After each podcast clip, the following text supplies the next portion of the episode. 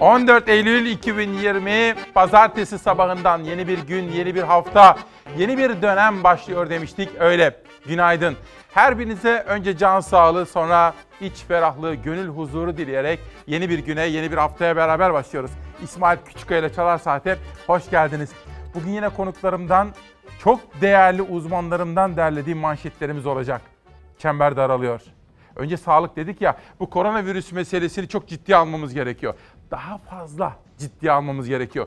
Bugünkü Çalar Saat gazetesinin ana duygusunu, ana ruhunu, omurgasını ve manşetini koronadan seçtik. Çember daralıyor diyor uzmanlar. Gazetemizin manşeti, seçtiğimiz çok güvendiğimiz uzmanımız ve pek çok haberimiz işte bu konuda olacak etiketimizde olduğu gibi. Ama esnafımız işte Adana'dan Ahmet Uluçay bütün esnaflar adına maskemizi taktık, hayırlı işler diledik ve müşterimizi bekliyoruz diyor. Esnaf kardeşimize ilişkin haberler yine burada olacak efendim. Bunun dışında eğitim diyeceğiz, sağlık diyeceğiz. Başka gazete ve televizyonlarda sizlere gösterilmeyen Türkiye'nin gerçeklerini aktaracağız. Ben şimdi yönetmenim Şehnaz'dan rica ediyorum gazete manşetleri hemen huzurlarınıza gelsin. Hiç vakit yitirmek istemiyorum. Cumhuriyet gazetesiyle başlıyorum bugün. İlk sıraya Cumhuriyet'i aldım. Tarikat araştırması nedeniyle hakkında inceleme başlatılan Profesör Balcı Cumhuriyet'e konuştu. İpek Özbey haftanın röportajında böylesine çarpıcı bir konuyu gündeme taşımış. Okuyalım bakalım neymiş. Açık kaynakları taradık. Milli Güvenlik Kurulu'nun 25 Ağustos 2004 tarih ve 481 sayılı kararına istinaden tarikatların yapılanmalarına ilişkin faaliyetleri yürüten güvenlik birimleriyle konuştuk. Tarikat yurt ve okullarına giden öğrenciler ve velileriyle görüşmeler yaptık diyor gazetenin editörleri. Türkiye'de 1 milyon civarında çocuğun tarikatların elinde olduğu sonucuna ulaştık. Zeki olanları farklı bir eğitime tabi tutuluyor. Tarikata en faydalı olacağı kuruma yerleştiriliyor yahut tarikat hiyerarşisinde görevlendiriliyorlar. Yoksulluk ve sahipsizlik nedeniyle aileler çocuklarını tarikatlara teslim etmiş. Doğu ve Güneydoğu Anadolu'daki medreseler Irak, İran ve Suriye gibi ülkelerdeki benzer yapılarla bağlantı halinde. Bunun için tarikat Erasmus'u ifadesini kullandık. Battaniyeden tahrik olan, bu konuda fetva veren şeyhler var. İstanbul'da bir Kur'an kursunda çocuklara, Sakarya'da 12 yaşında bir kız çocuğuna tecavüz edildi gibi haber ve bunlara ilişkin tutuklamalar buzdağının görünen yüzü diyor. Bugün Cumhuriyet Gazetesi böyle bir manşetle çıkmış okulların karşısına. Bir orman yangını var. Gökçeada'ya sizi götüreceğim. O haberden dönüşte bu konuda bir çift sözümüz olsun. Çanakkale'nin Gökçeada ilçesinde mera alanında yangın çıktı. Rüzgarın etkisiyle alevler hızla bölgeyi sardı. Ekiplerin başarılı müdahalesiyle yangın yerleşim yerlerini tehlikeye sokmadan kontrol altına alındı. Yalnız bu sefer baya büyük bir alana yayılmış. Gökçeada'nın Yeni Bademli köyü yakınlarında henüz belirlenemeyen bir sebeple yangın çıktı. Kısa sürede büyüdü. Çanakkale Orman Bölge Müdürlüğü ve belediyenin itfaiye ekiplerine Gökçeada halkı da destek verdi. Karadan müdahale başarılı oldu. Yangın Yeni Bademli köyüne daha da ilerlemeden kontrol altına alındı. Yangın şu anda yeni bademli üstünde. Gökçeada Belediye Başkanı Ünal Çetin can ve mal kaybımız yok dedi. Alevlerin öğrenci yurtlarına yakın olması sebebiyle büyük bir tehlikenin önüne geçildiğini ifade etti. Tekirdağ'ın Malkar ilçesinden de alevler yükseldi. Kırsal alanda çıkan yangında 100 dönüm anız alev alev yandı. İhbar üzerine kısa sürede olay yerine gelen ekipler maden ocağından çıkan kepçelerin de yardımıyla yangını söndürdü. Bu sene çok ormanımız yandı. Bu konuda da içinde bulunduğumuz 8. yılımızda özel duyarlılık haber ve bilinçlendirme kampanyaları yapacağız. Ona göre hazırlıklarımız var. Onu da sizlere söyleyeyim. Danışmanımla bu konuda çok yoğun çalışıyoruz. Yani bu konuyu gündeme taşıyacağız. Özellikle orman yangınlarını önleme konusunda. Bu konuda bir çift sözümüz var. Ne dersiniz efendim? Biliyorum. Çocuklarımızın okumasını istiyoruz. Çünkü ancak bir çocuk okursa doğup büyüdüğü kentine, ülkesine, insanlığa, ailesine faydalı olabilir. Ama ben şunu söylemek isterim. Çocuklarımızı okutmak için devletimizden fayda bekleyeceğiz. Devletimizin sosyal devlet olma vasfından kaynaklanan sorumlulukları var efendim. Çocuklarımı, mesela benim çocuğum olsa ne olduğunu bilmediğim, güvenmediğim şeyhlere, tarikatlara, cemaatlere göndermem asla. Hayır. Biz, biz de yoksulduk. Ama nasıl okuduk? Devletimizin okulları var, devletimizin yurtları var devletimiz okumak isteyen çocuklara o güven dolu şefkatli kucağını açacaktır. Sizlerden istirhamım. Ne kadar yoksul olursak olalım o çocuklarımızı, yarınlarımızı emanet edeceğimiz o pırlanta gibi evlatlarımızı ne olduğunu bilmediğimiz insanlara gönderemeyiz. Hayır, devletimize göndereceğiz. Devletimiz her bir çocuğumuzu okutacak güce ve kudrete sahiptir efendim. Bu konuyu detaylı olarak konuşacağım. İpek Özbey'in bu, röportajıyla başladım. Bir sonraki gazeteye geçiyorum şimdi. Tabii hafta sonunda maçlar vardı onu da söyleyeyim. Fenerbahçe Çaykur'da Rize deplasmanında başladı. Zorlandı. Fakat Fenerbahçe geçen yılki gibi değil. Daha çok top yapıyordu. Zorlansa da 3 puanı deplasmanda almayı bildi. Fenerbahçeliler derin bir oh çektiler. Bu sene Ali Koç yönetiminde onlar mutlak şampiyonluk parolasıyla işe başladılar. Uzmanlar şunu söylüyor. Ben bir Beşiktaşlıyım ama şunu söylüyorlar. Futboldan çok iyi anlayanlar eğer Fenerbahçe bir sene şampiyon olursa, bu sene şampiyon olursa 3 yıl bırakmaz diyorlar. Öyle bir sistem kurmuş Ali Koç yönetimi. İzleyip göreceğiz. Sonra Galatasaray, Fatih Terim'in oyuncuları da iyi başladılar, iyi oynadılar. Hak ettikleri bir galibiyet. Sonra dün akşam haftanın ve sezonun ilk derbisi Trabzon deplasmanında geçen yıl özellikle sezonun 3'te 2'lik bölümünde çok iyi oyun oynamıştı. Şahane bir kaleci, müthiş bir golcü fakat Sörlot bu sene gelmedi. Acaba Kara Kartal ne yapacaktı? Dün deplasmanda Trabzonspor'u yenmeyi ve 3 puanla başlamayı başardı. İşte Fanatik gazetesi Kartal'ın gövde gösterisi manşetiyle çıkmış. Dev maç düşük tempoda geçti. Sörlotsuz Trabzonspor pozisyona girmekte zorlandı. Beşiktaş'ta Sergen Yalçın yoktu ama öğrencileri onun talimatlarını harfiyen yerine getirdi. Şimdi ben yönetmenimden bu haberi gündeme almasını rica edeceğim. O arada Beşiktaş'ın teknik yönetmeni Sergen Yalçın da Covid çıktı efendim. Onda da korona çıktı. Dolayısıyla o da iki hafta takımından uzak kalacak. Uzaktan teknolojinin imkanlarıyla takımını yönetecek. İşte sezon böyle başladı. Hocam geçmiş olsun. Geçmiş olsun. Beşiktaş koronavirüse yakalanan Sergen Yalçın'a verdiği sözü tuttu. Yeni sezonun ilk derbisinde gülen taraf oldu. Trabzonspor'u 3-1 yendi. Koronavirüs tedbirleri kapsamında Süper Lig'de maçlar seyircisiz başladı. İlk hafta ilk derbiye de sahne oldu. Trabzonspor evinde Beşiktaş'ı ağırladı.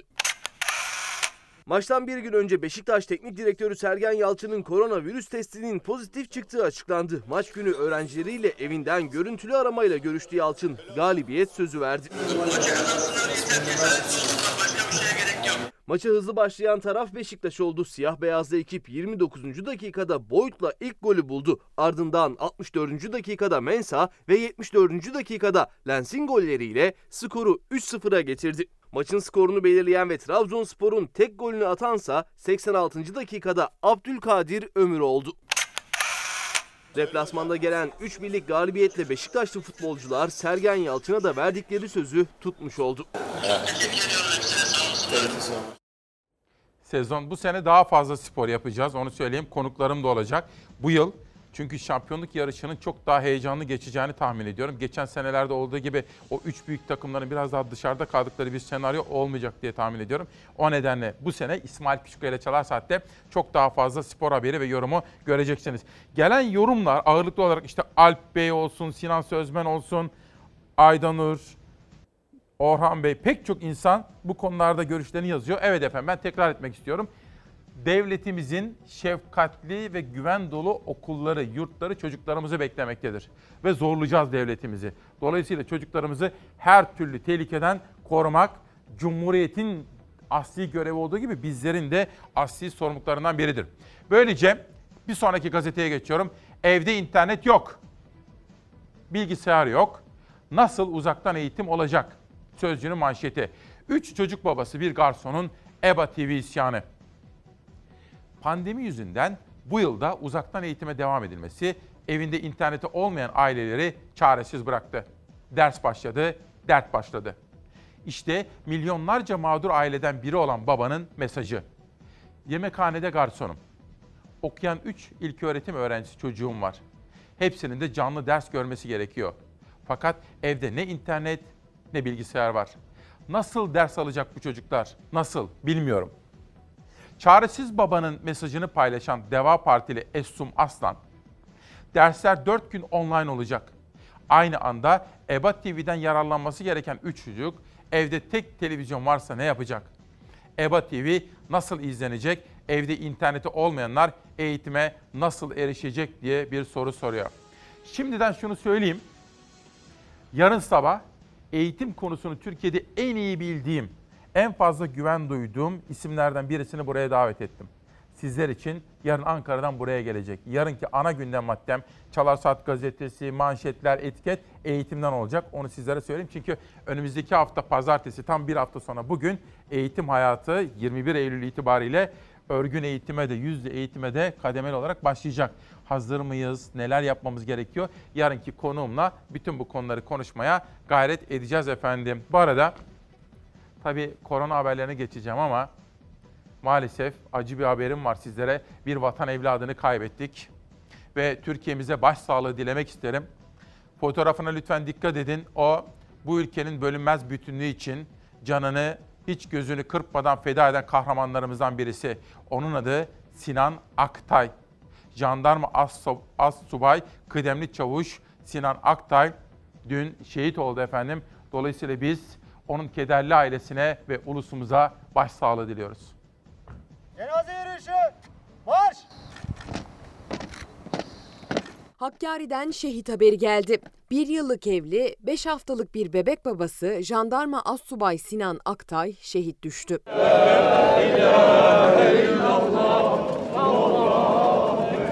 Hakkari Yüksekova kırsalında Yıldırım Cilo 2 operasyonunda PKK'lı teröristler bir mağarada sıkıştırıldı. Çıkan çatışmada jandarma Assubay kıdemli çavuş Sinan Aktay şehit oldu. 28 yaşındaydı şehit Aktay. Dört kardeşten biriydi. Daha bir yıl önce evlenmiş, yeni doğmuş bir bebek babasıydı. Hakkari Dağ ve Komando Tugay Komutanlığı'nda Jandarma Assubay Kıdemli Çavuş Sinan Aktay için tören düzenlendi. Şehidin naaşı silah arkadaşları tarafından omuzlarında taşınarak helikoptere kondu. Memleketi Konya'nın Yunak ilçesindeki baba ocağına acı haberi ulaşan şehidin evine Türk bayrağı asıldı. Şehidin annesi Nevruz ve babası Salih Aktay, Kuzören mahallesindeki evlerinde aldılar oğullarının şehadet haberini. Kahraman şehidin naaşının bugün Kuzören mahallesinde toprağa verilmesi bekleniyor. Kederli ailesine ve ulusumuza başsağlığı diliyorum. Nurullah kardeşim de diyor ki abi diyor bazıları Atatürk diyemiyor. Sabah kahvaltıda hep senin buradaki yorumunu merak ettim diyor. Çok teşekkür ediyorum. Tabii gelişmeleri dikkatle izledim. Dün çalışmamı yaparken danışmanımla da uzun uzun bunu konuştuk. Hatta danışmanım Nihal Kemaloğlu bana İlber Ortaylı'nın bu konudaki sözlerinden ve Halil İnalcık'ın bir zamanlar çok okuduğumuz o kitaplarındaki yaklaşımlarından bahsetti. Şunu söyleyeyim. Tabii ben kitabı da buldum dün. Dünya tarihinde Atatürk'le ilgili dünya basında neler konuşulmuş. Bu kitabı bana Nuri Çolakoğlu göndermişti geçen yıl. Dün yaklaşık bir saatlik böyle bir bazı bölümlerini okudum. Dünya basında Atatürk. Şunu söyleyeyim. Biz Atatürk'e Atatürk deriz. Çünkü o Atatürk. Ülkemizin kurucu önderi Gazi Mustafa Kemal Paşa.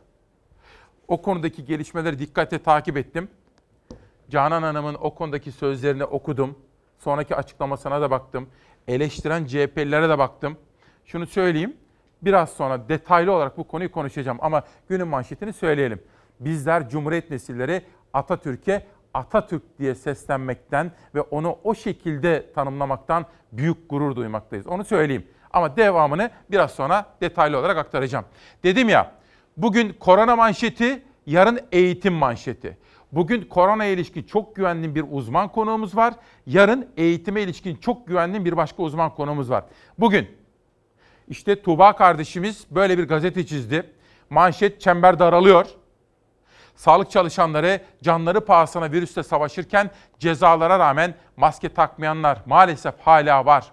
Oysa yalnızca son 24 saatte bakın Türkiye'm yalnızca bir tek günde 5 sağlık çalışanı koronavirüs nedeniyle hayatını kaybetti. Benim bir yakınım korona olmuştu bir tanıdığım. Hastanedeydi.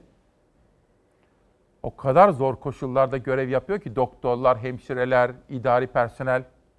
Ateşinizi ölçtüreceksiniz. İster istemez kapıdan geliyorlar. İlacı kapıdan gelip kapının ağzından verip gi- gi- gidiyorlar. Çok zor durumdalar ve yoruldular. Sağlık çalışanları çok yoruldu efendim. Dolayısıyla bu meretle, bu virüsle mücadele ederken her birimize düşen asli görevler var ve bilinçlenmek zorundayız diyorum. İşte 13 Eylül'den 14 Eylül'e geçerken yeni bir haftaya başlarken koronavirüs kor- konusundaki en güncel bilgiler, en güvenilir uzmanlardan derlediğimiz uyarılar ve nasihatler. Önceden belli illerde daha yoğun, bazı illerde daha az vaka çıkıyordu ama şimdi bu virüsle karşılaşmayan bir kent, bir köy, bir mahalle artık kalmadı. Hemen hemen her hane halkı, herkes hatta çevresine baktığında bir tanıdığını, bildiğini, bir dostunu e, pozitif veya hastalanmış olarak e, görebilir, duyabilir. Bu hale geldi. Yayılmaya da can almaya da tüm hızıyla devam ediyor koronavirüs. Başımıza gelmez diyen ya virüse yakalanıyor ya da bir sevdiğinin haberini alıyor. Son tabloda vefat edenlerin sayısı 48'den 57'ye yükseldi. Yaşam mücadelesi veren ağır hastaların sayısı ise 1241'den 1267'ye çıktı. Ağır hasta sayısı artışı virüse karşı birlikte mücadele etmemizi zorunlu kılıyor. Sağlık çalışanlarımız tedbirli davranmamız konusunda ısrarcılar. Kurallara uymak vicdani de bir sorumluluktur. Bireysel sorumsuzluklar toplumsal zafere gölge düşürür. Hedefimizden uzaklaşmayalım. Özellikle bu son aylarda gördüğümüz artışın bayram sonrası ve tatil dönüşü sonrası ortaya çıktığını görüyoruz. Tabii bayramlaşma sırasında e, ciddi iller arasında hareketlilik oldu. Bu sırada büyük kentlerden Anadolu'ya, küçük kasabalara, köylere, e, ailelerinin yanlarına döndü insanlar. Virüs her yere bulaştı. Bilim Kurulu üyesi Profesör Doktor Tevfik Özlü'ye göre kırılma noktası bayramlaşmalardı. Sonrasında virüs kontrolden çıktı. Zaten en önemli göstergelerden biri iyileşenlerin sayısı uzun süredir yeni vaka sayısının çok altında. Son tabloda da 1527 kişide virüs tespit edilirken iyileşenlerin sayısı 1102'de kaldı. HES kodu ile toplu ulaşım araçları ile seyahat etmeye çalışan 125.246 kişi riskli olduğu için engellenmiştir. Bu sayı HES kodu kullanmaya başladığımız tarihten bu yana toplam engellenen kişi sayısını ifade etmektedir. Yani hala sorumsuzluk devam ediyor. Hasta olmasına rağmen toplu ulaşım araçlarına binmeye çalışanlar da var, maske takmakta direnenler de. Üstelik ceza kesen polisi tehdit edecek kadar da ileri gidebiliyor bazıları. Memur bey bizim işlem tamam mı? Tamam, sen Ne gidelim. kadar cezayı şimdi biz? 900 TL. Senin de ismini öğrenci. Şeyler 5 dakika şurada durmuş yani. Hemen şurada dursan olur buradan dursan olur. Şimdi peki Yani o, tamam. o esnada... Tamam imzalamayalım. Ver, Yırtat onu da tamam. Yırtat ya insanlara şey yapmayın. Tamam, böyle, tamam, imzalama, imzalama. Tamam yırtat ver Hadi git ya. kardeşim. Tamam ben cezamı öderim. Aylardır maskenin nasıl takılması gerektiğini öğrenemeyenler kadar kuralsızca eğlenenler de sorumsuzluğu katlıyor. Sosyal mesafe kuralı hiçe sayılıyor. eskisi gibi sarılma, kucaklaşma, birlikte yeme, içme, muhabbet etme kültürümüz devam etti. Bundan dolayı da bulaşlar arttı. Tedbirli olmamız gerekiyor. Tedbirsizliğin bedelini ise sağlık çalışanları ödemeye devam ediyor. 3 sağlıkçı daha yaşamını yitirdi. Şanlıurfa'da semt polikliniğinde görevli sağlık memuru Abdüllatif Sancar, Kırşehir'de eczacılık yapan Yücel Yıldırım ve Trabzon'daki Eğitim Araştırma Hastanesi'nin teknik birim çalışanı Faik Çelebi virüse yenik düştü. Bilim Kurulu üyesi Profesör Özlü de koronavirüsün herkese gün geçtikçe daha da yaklaştığını söyledi. Uyulması gereken basit ama etkili kuralları hatırlattı. Çember daralıyor, tehdit yakından geliyor. Çok daha fazla dikkatli olmamız gerekiyor. Karşılıklı maskelerimizi usulüne uygun olarak takarsak ve mesafemizi, 2 metrelik mesafemizi korursak bu neredeyse %100'e yakın bizi koruyor. Biraz sonra benim en fazla güven duyduğum isimler. Artık birbirimizi iyi tanıyoruz. Kimlere güveniyoruz, kimlerin sözüne itibar ediyoruz. Bunları artık çok iyi biliyorsunuz. Hemen başımız sıkıştığı zaman, bilgiye aç olduğumuz zaman hemen mesela Alpay Azap'ı ararız, Özlem Azap'ı ararız. Öyle değil mi? Tabipler Birliği Başkanı'nı ararız, Sinan Adıyaman ararız. Çok güvendiğimiz uzmanlarımız var. İyi ki o doktorlarımız var. İsimlerini tek tek söyleyemeyeceğim. Kimse kusura bakmasın da her birinin hakkını vermeye gayret edeceğiz efendim. Dolayısıyla Bugün de işte böyle bir kitapla başladım. Hüseyin Vodinalı Covid-19 bir virüsten ötesi. Ve o da sağ olsun teşekkür ediyorum imzalamış ve bana bu kitabı göndermiş bir çalışma. İlerleyen bölümlerde başkaca kitapları da tanıtacağım. Bugün 14 Eylül. 14 Eylül'de doğum günü kutlayan çok kıymetli Çalarsat ailesi üyeleri var. Gemlik'ten İzmir'e kadar. Az sonra onlara da selamlar söyleyeceğim. Ama önce şu bir günün manşetini bir okumak isterim. Bugün çember daralıyor dedik. İsmail Küçükkaya ile Çalar Saat'in manşeti çember daralıyor. Yoksula eğitim çok uzak. Mustafa Mert Bildirici'nin manşeti. Uzaktan eğitime erişim yoksullar için adeta imkansız. OECD'ye göre 2016'da bilgisayarı olanların oranı %50 iken bu oran 2019'da %44.1'e geriledi. Uzaktan eğitim bazı öğrencileri eğitimden kopma noktasına getirdi. OECD'nin raporuna göre bilgisayar sahipliği oranı son yıllarda giderek geriledi. 2016'da %50.6 olan bilgisayar sahipliği oranı 2019'da %44.1'e indi. Eğitimci Ali Taştan, uzaktan eğitime erişemeyen öğrenciler varken özel ders alan öğrenci sayısı da artıyor dedi. Eğitim Sen, 4 Eylül'de gerçekleştirdiği uzaktan eğitim çalıştayının sonuçları açıkladı. Uzaktan eğitim sürecinin belirli bir program dahilinde işletilmediği ifade edilen raporda, EBO üzerinden canlı derslere katılımın birçok okulda %15-20 dolaylarında olduğu aktarıldı ve şunlar dendi. Öğrencilerin teknolojik donanım ve internetten yoksun olmaları eğitim hakkını kullanılamaz hale getirmiştir diyor efendim. Bu konuyu yani bu manşeti sizlere şimdiden söz veriyorum. Yarına saklayacağım ve burada ağırlayacağımız eğitimle ilgili o uzmana bu konudaki görüşlerini de soracağız. Yarın eğitim manşeti olacak. Peşin peşin söyleyeyim. Sizlere cuma günü diş hekimi bir hocamızdan, Osman Gümrü hocamızdan Sözcü gazetesindeki yazısı üzerine bir bilgi aktarmıştım. Çok zorunlu olmadıkça diş tedavisine gitmeyin demiştim. Ha tabii ki çürüğünüz vardır, kanal tedaviniz vardır. Acildir ve onu yaptırırsınız. Gereken her türlü tedbiri hocalar da alır, sizler de alırsınız. Fakat çok acil değilse gitmeyin demiştim. Sonrasında diş hekimleri, odaları, veya pek çok başka meslek örgütünden de bu konularda yorumlar ve görüşler geldi. Onların ilkini şimdi huzurlarınıza getiriyoruz. Türk Diş Hekimleri Birliği olarak halkımıza güvence veriyoruz. Almış olduğumuz eğitim gereği biz diş hekimleri enfeksiyondan korunma yöntemlerini en iyi bilen ve uygulayan meslek grubuyuz. Pandemi dönemi boyunca uluslararası literatür ve Sağlık Bakanlığı Bilim Kurulu'nun belirlediği kurallar çerçevesinde halkımızın sağ, sağlığa ulaşma hakkı açısından tüm diş tedavilerini yaptık ve yapmaktayız. Sağlık bir bütündür. Ağız diş sağlığı bu bütünün ayrılmaz bir parçasıdır. Biz diş hekimleri halkın sağlığını koruma önceliği görevimizi de hiçbir zaman unutmadan tüm diş tedavilerini yapmaktayız. Halkımız rahatlıkla diş tedavilerini yaptırabilmektedir.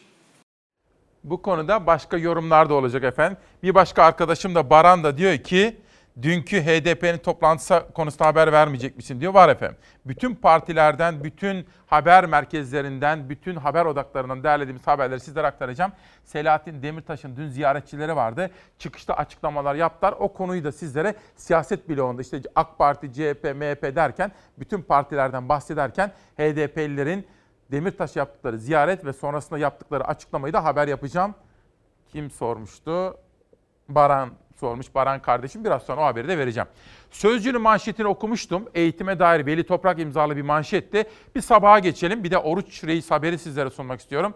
Macron'un asıl hedefi Türkiye. Fransa siyasetini çok yakından bilen eski Paris Büyükelçimiz Uluç Özülker ki gerçekten çok başarılı bir diplomattı. Şimdi de bir deneyimlerini paylaşan özel bir durumda. İşte Uluç Özülker Macron Erdoğan'a değil Türkiye'ye hakaret ediyor diyerek bir manşet atmış İsa Tatlıcan'ın sorularını yanıtlarken efendim. Dün Oruç Reis Antalya'ya geldi ve Antalya'ya demirledi.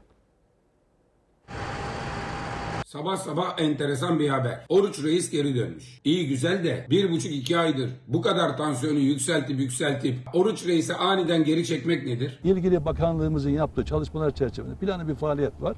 Bu plan çerçevesinde ileri geri hareketler olacaktır. Barışçıl çözüm için bir katkı olacaksa Buna itirazımız olmaz. Diplomasiye açık kapı bırakmak açısından doğru bir harekettir. Akdeniz'de kriz henüz aşılamamışken Ankara'dan kararlılık açıklamaları yükselirken Oruç Reis sismik araştırma gemisinin Antalya limanına dönmesi muhalefeti şaşırttı. Açıklama Milli Savunma Bakanı'ndan geldi. Dışişleri Bakanlığı'nı işaret ederek ilgili bakanlığın planı çerçevesinde dedi. Atina yönetimi de Oruç Reis'in dönüşü olumlu adım açıklaması yaptı. Akşam saatlerinde ise Oruç Reis'in bakım için limana döndüğünü duyurdu. Enerji ve Tabi Kaynaklar Bakanlığı.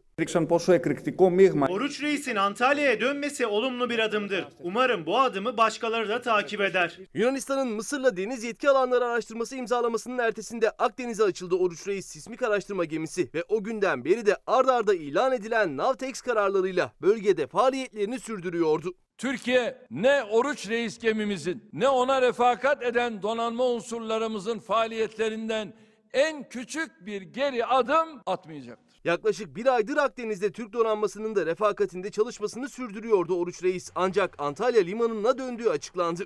Birkaç gün önce NATO çatısı altında Türk-Yunan teknik heyetlerinin müzakerelerine bağlı olarak Oruç Reis'in faaliyetlerine ara verdiği belirtiliyor. Milli Savunma Bakanı Hulusi Akar da planın bir parçası demekle yetindi. Herhangi bir şekilde bir sıkıntı söz konusu değil. İlgili bakanlığımızın yaptığı çalışmalar çerçevesinde planlı bir faaliyet var.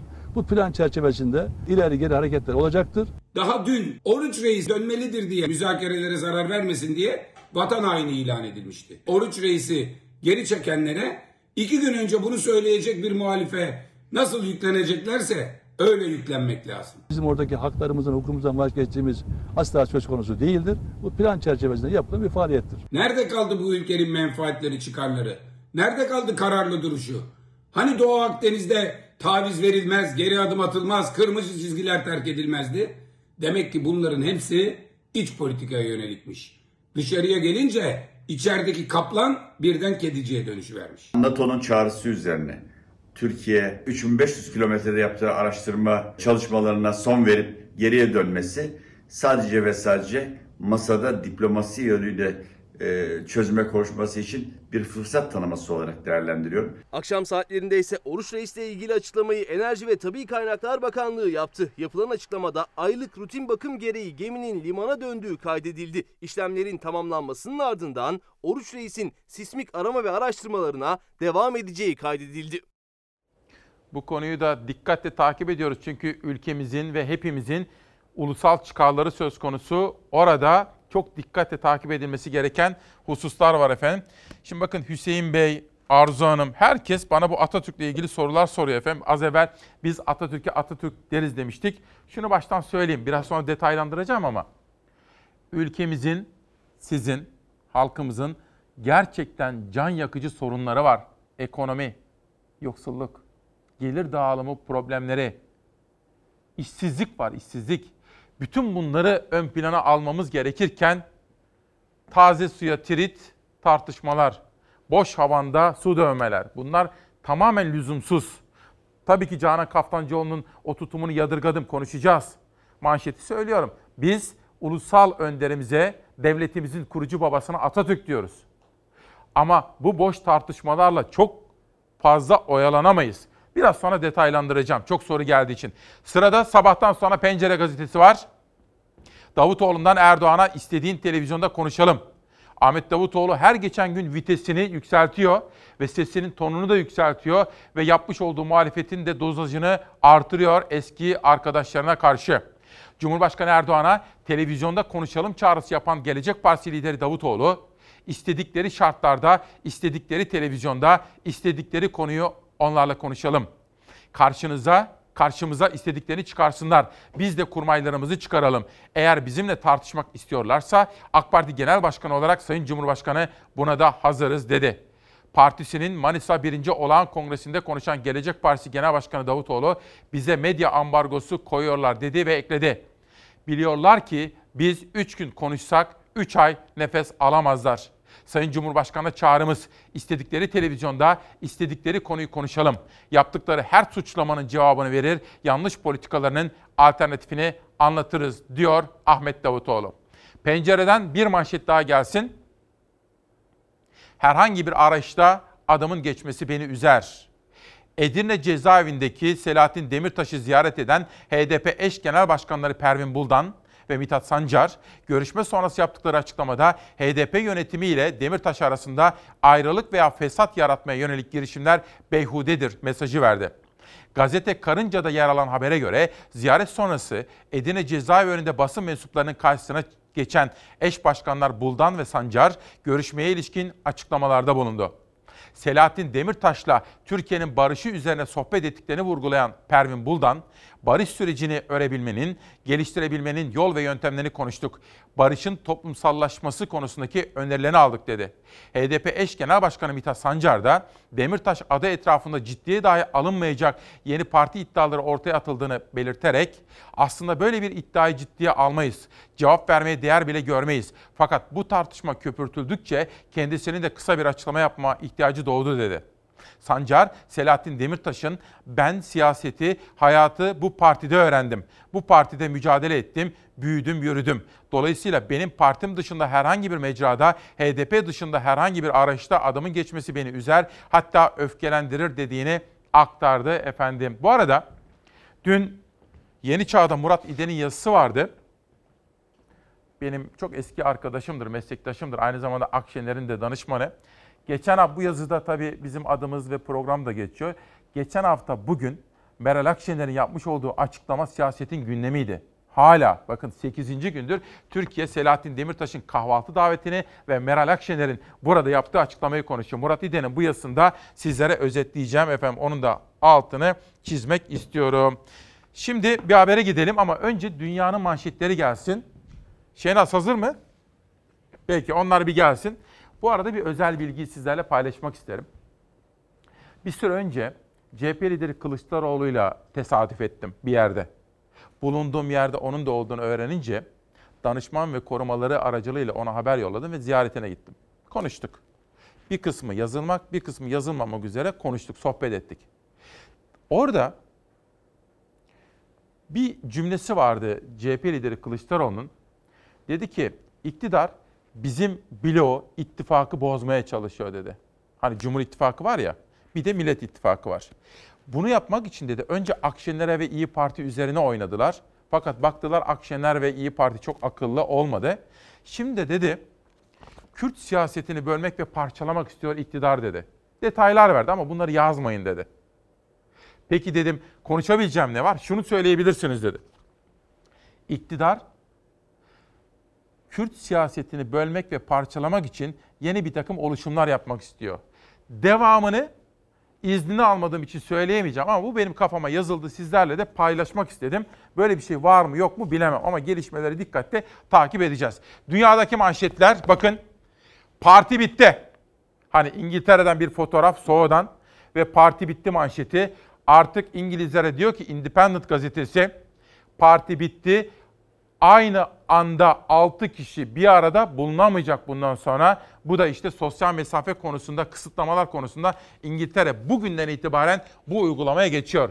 The Independent gibi The Guardian gazetesi de dün Eylül'ün 13'üydü. Günlük güneşlik bir İngiltere'de gördüğünüz manzarada fotoğrafları paylaşmışlar ve bir pazar gününe dair böyle bir fotoğraf ama asıl önemlisi hemen yanında fotoğrafın yanına dikkatlerinizi çekmek isterim ve doktorların çoğunluğu neden korkuyorlar? Neden nasıl bir beklentileri var biliyor musunuz?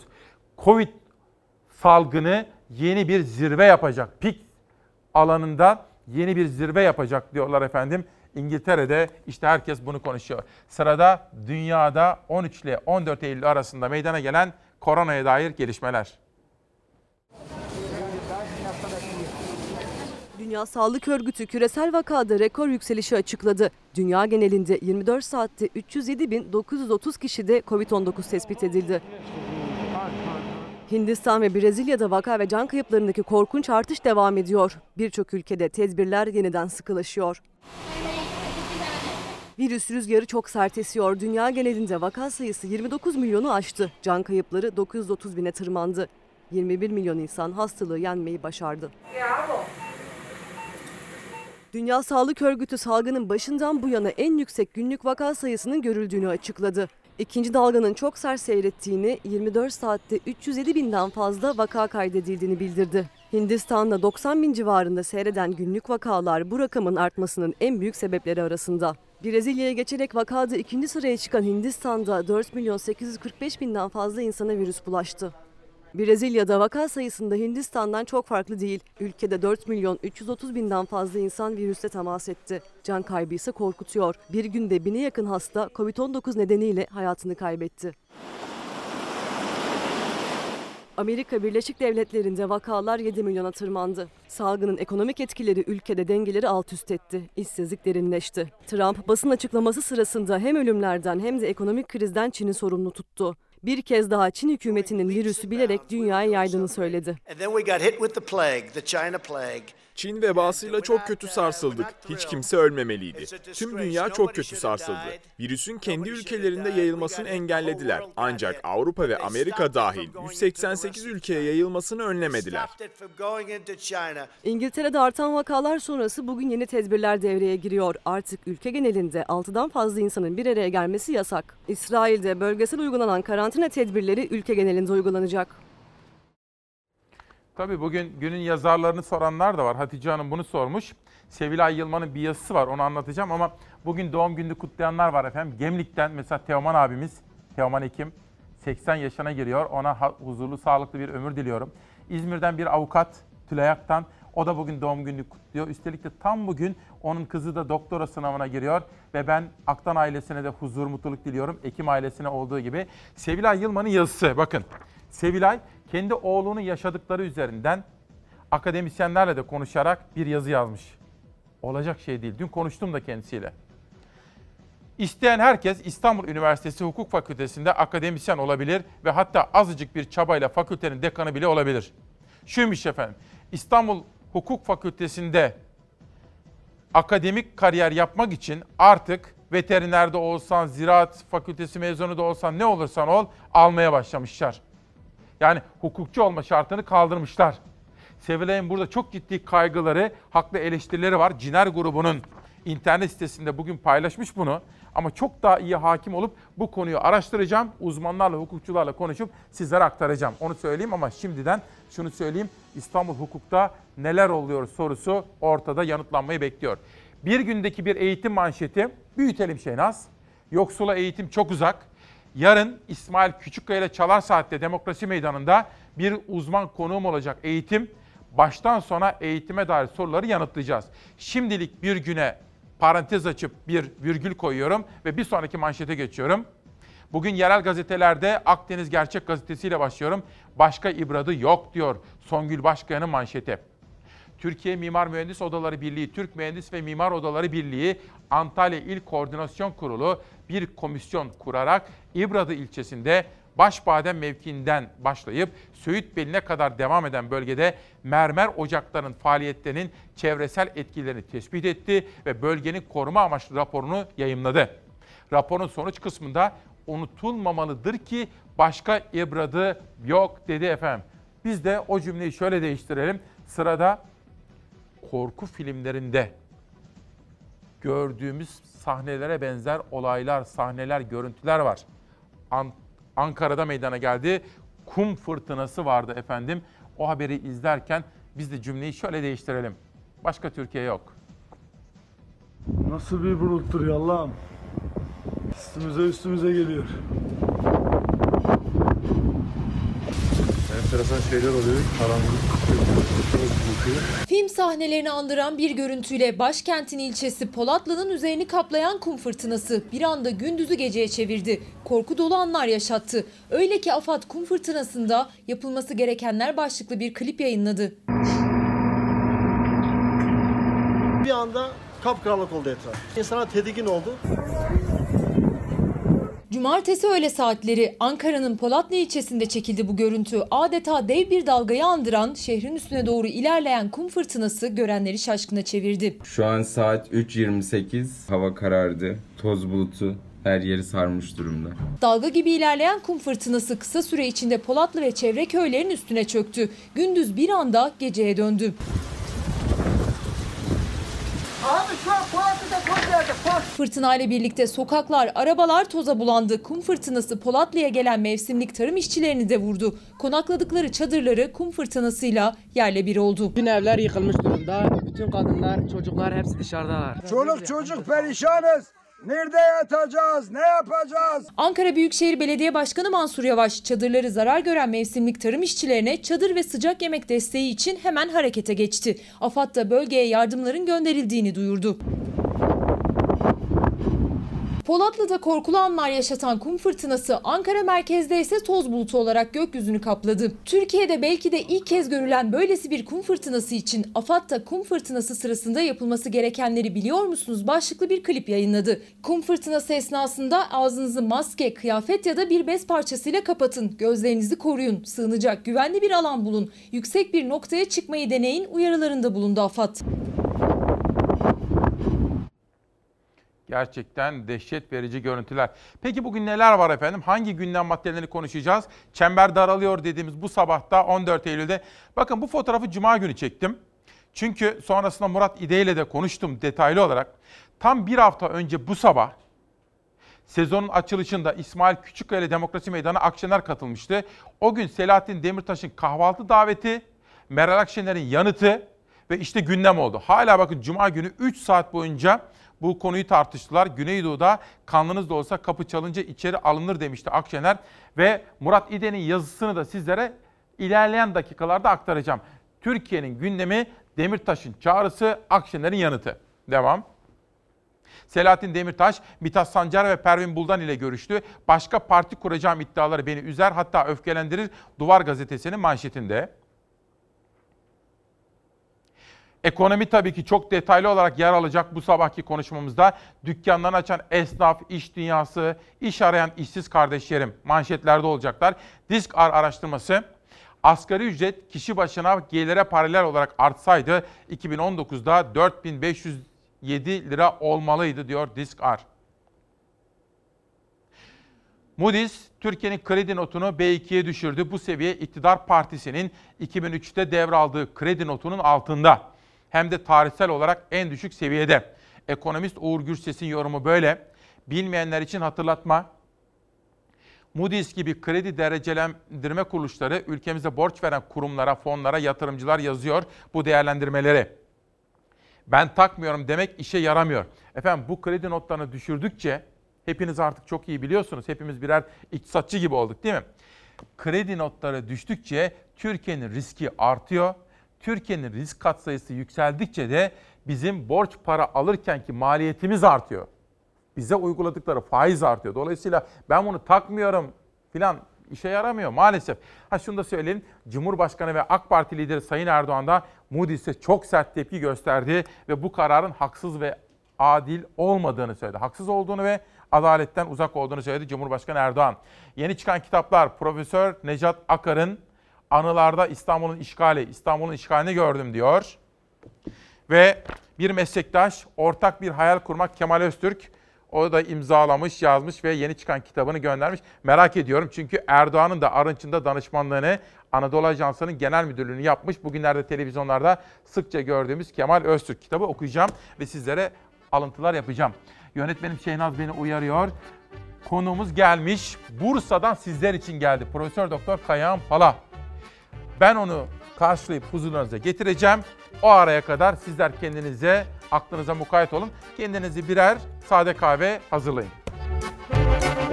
Yine iç ferahlığı, gönül huzuru ile yine önce sağlık diyerek bir güne, bir haftaya beraber başlıyoruz. Günaydın İsmail Küçükkaya ile Çalarsat ailesi günaydın. Evvela hastanelere, ondan sonra cezaevlerine birer selam göndererek bu sabahın öyküsünü başlatıyorum. Günün adı şu. 14 Eylül 2020 İsmail Küçükkaya ile Hakikat Yolculuğu. Yönetmenim Şeynaz bir pencere açacak. Çünkü buradan dışarıya baktığımız zaman o gördüğümüz yeşillikle maviliği ikisinin dansını, uyumunu çok seviyoruz. Bu arada saatler 9 oldu. Bursa'dan konuklarım var. Profesör Doktor Kayahan Pala geldi. Aynı zamanda Türk Tabipleri Birliği Covid İzleme Komitesi üyesi. Biraz sonra gelecek karşıladım. Hoş geldiniz dedim ve kendisiyle konuşacağız. Şimdi gazete manşetleri. Bugünkü manşetimiz çember daralıyor. Önce eğitim. Yarın da eğitim konusunda bir uzmanımız var. O da Ankara'dan gelecek efendim. Çok özel bir gün olacak yarında. Evde internet yok, bilgisayar yok. Nasıl uzaktan eğitim olacak diye soruyor. 3 çocuk babası bir garsonun EBA TV isyanı. Pandemi yüzünden bu yılda uzaktan eğitime devam edilmesi evinde interneti olmayan aileleri çaresiz bıraktı. Ders başladı, dert başladı. İşte işte milyonlarca mağdur aileden biri olan babanın mesajı. Yemekhanede garsonum. Okuyan 3 ilköğretim öğrencisi çocuğum var. Hepsinin de canlı ders görmesi gerekiyor. Fakat evde ne internet ne de bilgisayar var. Nasıl ders alacak bu çocuklar bilmiyorum diyor efendim. Bu günün ve yarına da taşıyacağımız haftanın önemli manşeti. Çünkü önümüzdeki hafta bugün yüz yüze eğitimde kademeli olarak başlayacak. Bugünden itibaren eğitimi manşete taşıyoruz. Bir sonraki gazete gelsin. Pencere. Ankara'da yapıldı. İstanbul'da da yolda İstanbul'da mesai düzenlemesi için ortak çalışma. İstanbul Valiliği koronavirüs tedbirleri kapsamında toplu taşımada yoğunluğu azaltmak için mesai saatlerinde düzenleme hazırlığında olduğunu duyurdu. Ancak çok daha uzun bir süredir İstanbul Büyükşehir Belediyesi'nin hazırladığı planın valiliğin masasında beklediği biliniyor. Cuma günü buraya Ekrem İmamoğlu gelmişti ve o da söylemişti. Sayın Valimizle görüşüyoruz, görüşmekteyiz. İstanbul'da da kademeli mesailerin olması, uygulanması için karar arifesindeyiz demişti. Biz de dileyelim ki belediye ile valilik uzlaşsınlar ve bir an evvel bu çok yaşamsal konuda düzenlemeye gidilsin efendim. Tabii siyaset sabah erken saatlerde Baran isimli kardeşim de sormuştu. Hiç kimseler haber vermiyor demişti. Oysa biz AK Parti, CHP, MHP, İyi Parti, Vatan bütün partilerden olduğu gibi HDP'nin haberlerini de göstermemiz gerekiyor. Çünkü burası demokrasi meydanı. Her bir vatandaşımızın burada hakkı var. Dün Edirne'de tutuklu olan Selahattin Demirtaş'ın ziyaretçileri vardı ki o ziyaretçiler sonrasında siyasete dair de Demirtaş'tan aldıkları mesajı aktardılar. Selahattin Demirtaş ve Sayın Abdullah Zeydan'ı e, ziyaret ettik. Ben e, her şeyimle siyaseti bu partide, hayatı bu partide öğrendim ve bu partide mücadele ettim, büyüdüm, yürüdüm. Dolayısıyla benim partim dışında herhangi bir mecrada, HDP dışında herhangi bir mecrada, herhangi bir arayışta adımın geçmesi bile beni üzer hatta öfkelendirir diyor. Selahattin Demirtaş HDP'den ayrılıp yeni parti kuracak iddialarını kendisini cezaevinde ziyaret eden Pervin Buldan ve Mithat Sancar aracılığıyla yalanladı. Tartışma köpürtüldükçe e, kendisinin de kısa bir açıklama yapma ihtiyacı doğdu. O bile o kısa açıklamayı yapma gereği bile kendisine çok ağır gelmiş bunu söylüyor. Selahattin Demirtaş'ın dışarıda olsaydım bir sabah eşimle birlikte Meral Akşener'in kapısını çalar kahvaltıya geldik derdim sözünü konuşuyor siyaset. Meral Akşener o çağrıya İsmail Küçükkaya ile Çalar Saat'te cevap verdi. Ben Güneydoğu'yu iyi bilirim. Kanlın olsa yani kan davalı birisi olsa kapısı çalındığı zaman o kapıdan içeri alınır. Evin annesi en yaşlısı korur kollar Sonra kapıdan dışarı çıktıktan sonra e, kan davası devam eder. Demirtaş Akşener'in kahvaltı çağrısına yanıtını olumlu karşıladığını duyurmuştu. İyi Partili Yavuz Ağralioğlu ise Habertürk televizyonunda yaptığı açıklamada o kahvaltı çağrısına bir şartla yeşil ışık yakarız diye konuştu. Selahattin Demirtaş sazıyla bir şehidin evinde, Aybükemizin evinde bu türküyü çalabilir mi? O acıya ortak olabilme iradesini gösterdiği andan itibaren memleketin bütün kahvaltı sofraları ona açılabilir. Demirtaş'la ilgili bir başka konuşulan gündemse yeni parti kuracağı iddialarıydı. O iddiaya Demirtaş'ın yanıtını Başak Demirtaş'la konuşan Barış Yarkadaş Çalar Saat'te açıkladı. Dedim ki Başak Hanım, Selahattin Bey'in parti kuracağı yönünde söylentiler var. Güldü. Selahattin Bey parti kursaydı sanırım benim de haberim olurdu dedi. Ha, anladım. Şimdi yeni parti iddiaları Demirtaş'ı cezaevinde ziyaret eden HDP eş genel başkanları Pervin Buldan ve Mithat Sancar'ın da gündemindeydi. Aslında kendisinin de bizim de bunlara cevap vermeye değer, bunları cevaplandırmaya değer görmediğimiz ortada. Yani böyle bir iddiayı ciddiye almayız. Bu haberi Zafer Söken hazırladı. Eline sağlık. Zeynep Vural eğitime ilişkin bir soru soruyor. Biraz sonra sizlerle paylaşacağım gibi yarına da aktaracağım. Dün Yeni Çağ Gazetesi yazarı Murat Ağırel ki çok uzun yıllardan beri Ankara'da birlikte görev yaptığımız için tanırım. Aynı zamanda Akşener'in danışmanı bu konuda bir yazı yazdı.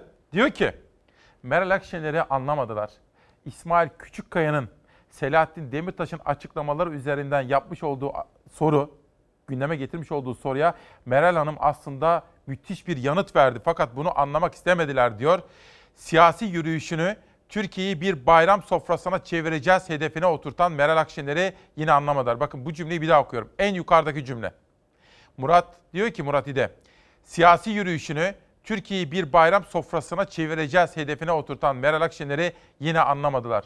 Tabii Meral Akşener o gün canlı yayında bir anda öyle bir soruyla karşı karşıya kalınca bence de çok ortada çok özel ve anlamlı bir yanıt vermişti. Bence anlık refleksif olarak da pek çok sonrasındaki yorumu da beraberinde getirmişti. İlerleyen zamanlarda daha net bunu anlayacağız. Şu eğitim manşetini okuyalım.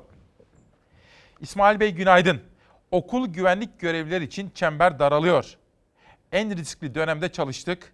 İşten çıkarma yasağı 30 bin milli eğitim okul güvenliği için geçerli olmadı ve işsiz ve çaresiz bırakıldık.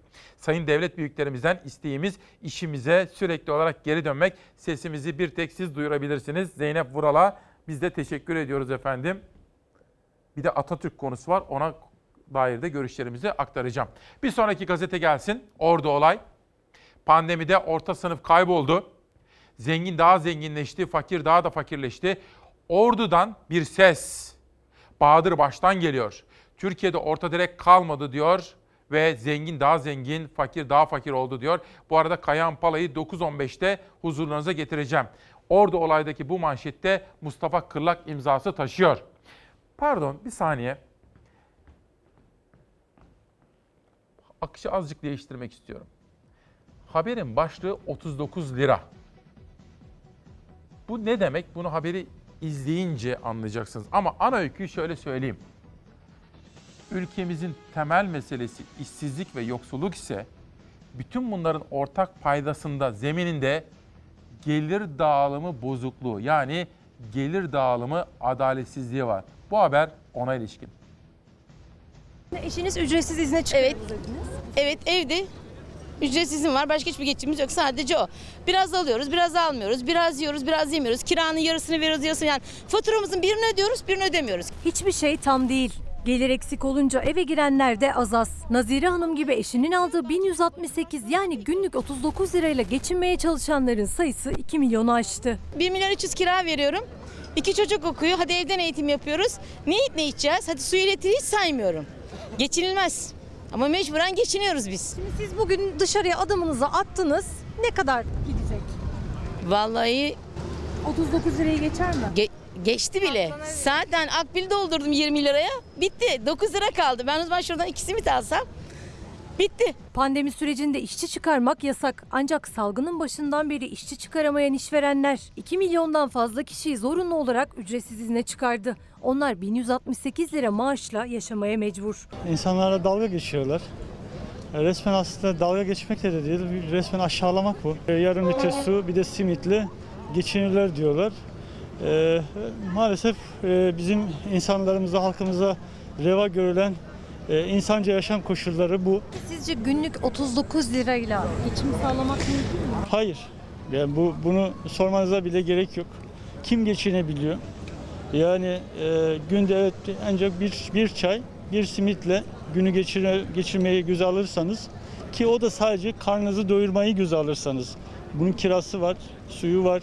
Günlük 39 lirayla nasıl geçim sağlayabiliriz? İşte bugünlerde bu soruya yanıt arayıp bulamayan, ücretsiz izne çıkarılan yüz binlerce kişi aylık 1168, günlük 39 lirayla geçim mücadelesi veriyor. İnsanların 39 liraya değil geçinmek e, herhangi bir ihtiyacını görmesi bile şu an dışarıda mucize yani. Günlük 39 liraya insanlar geçinemez yani. Günümüz belli, günümüz şartları belli. Günlük 39 liraya ne yiyebilirsin ki? Bak şimdi ben şurada bir e, tost yedim, ayran içtim, 25 lira para verdim. Günlük 39 liraya nasıl geçineceğiz? Sürekli part time işler yapıyorum. E, bu şekilde geçinmeye çalışıyoruz ama işte bütün her türlü e, sosyal ne bileyim giyimden, iletişimden, kitaptan, şuradan buradan her türlü şeyden kısarak harcamalarımızı minimuma indirerek ayakta kalmaya çalışıyoruz. Ücretsiz izne çıkarılanların sayısı her geçen gün daha da artıyor. Normalde asgari ücretle bile geçinemeyen milyonlarca kişi neredeyse asgari ücretin yarısı kadar bir rakamla daha büyük çıkmaza sürükleniyor. Türkiye şartlarında herkesi günlük 39 liraya kimse geçinemez yani. yani akıl var, mantık var. Günlük en, en, en kötü ihtimal 4 kişilik bir ailenin en düşük gideri 50 TL. En düşük yani hiçbir şey yemedin desen 50 TL. Onun üzerine siz koyun yani. Bugün şu kadar var şunu şuraya harcayalım diyemiyorsun. Otomatikman bir yere girdiğin zaman yani ne yiyecekler? Yani ben şunu ye, sen bunu ye, sen bunu yeme diyemeyeceğine göre o anda ne çıkarsa bahtımız yani. Günlük geçim standardımız 39 lira. Hani bir film vardı. 40 gramdı galiba filmin adı. İnsanı düşündürmeli, sorgulatmalı efendim bunlar. Bu konuda bir cümlem olacak ama önce günaydın diyor Samsun'dan Hakan Yavuz. Yeni dönemin hayırlı uğurlu olsun diyor. Samsun'daki bir özel hastaneden bahsediyor. Şu anda ameliyata girecekler. Selamlar diyor. Samsun'a da selam söylüyorum efendim. Ameliyata gireceklere veya bütün hastalarımıza da geçmiş olsun diyorum. Murat İde'nin biraz evvel bir yazısından bahsetmiştim. Bakın şurada.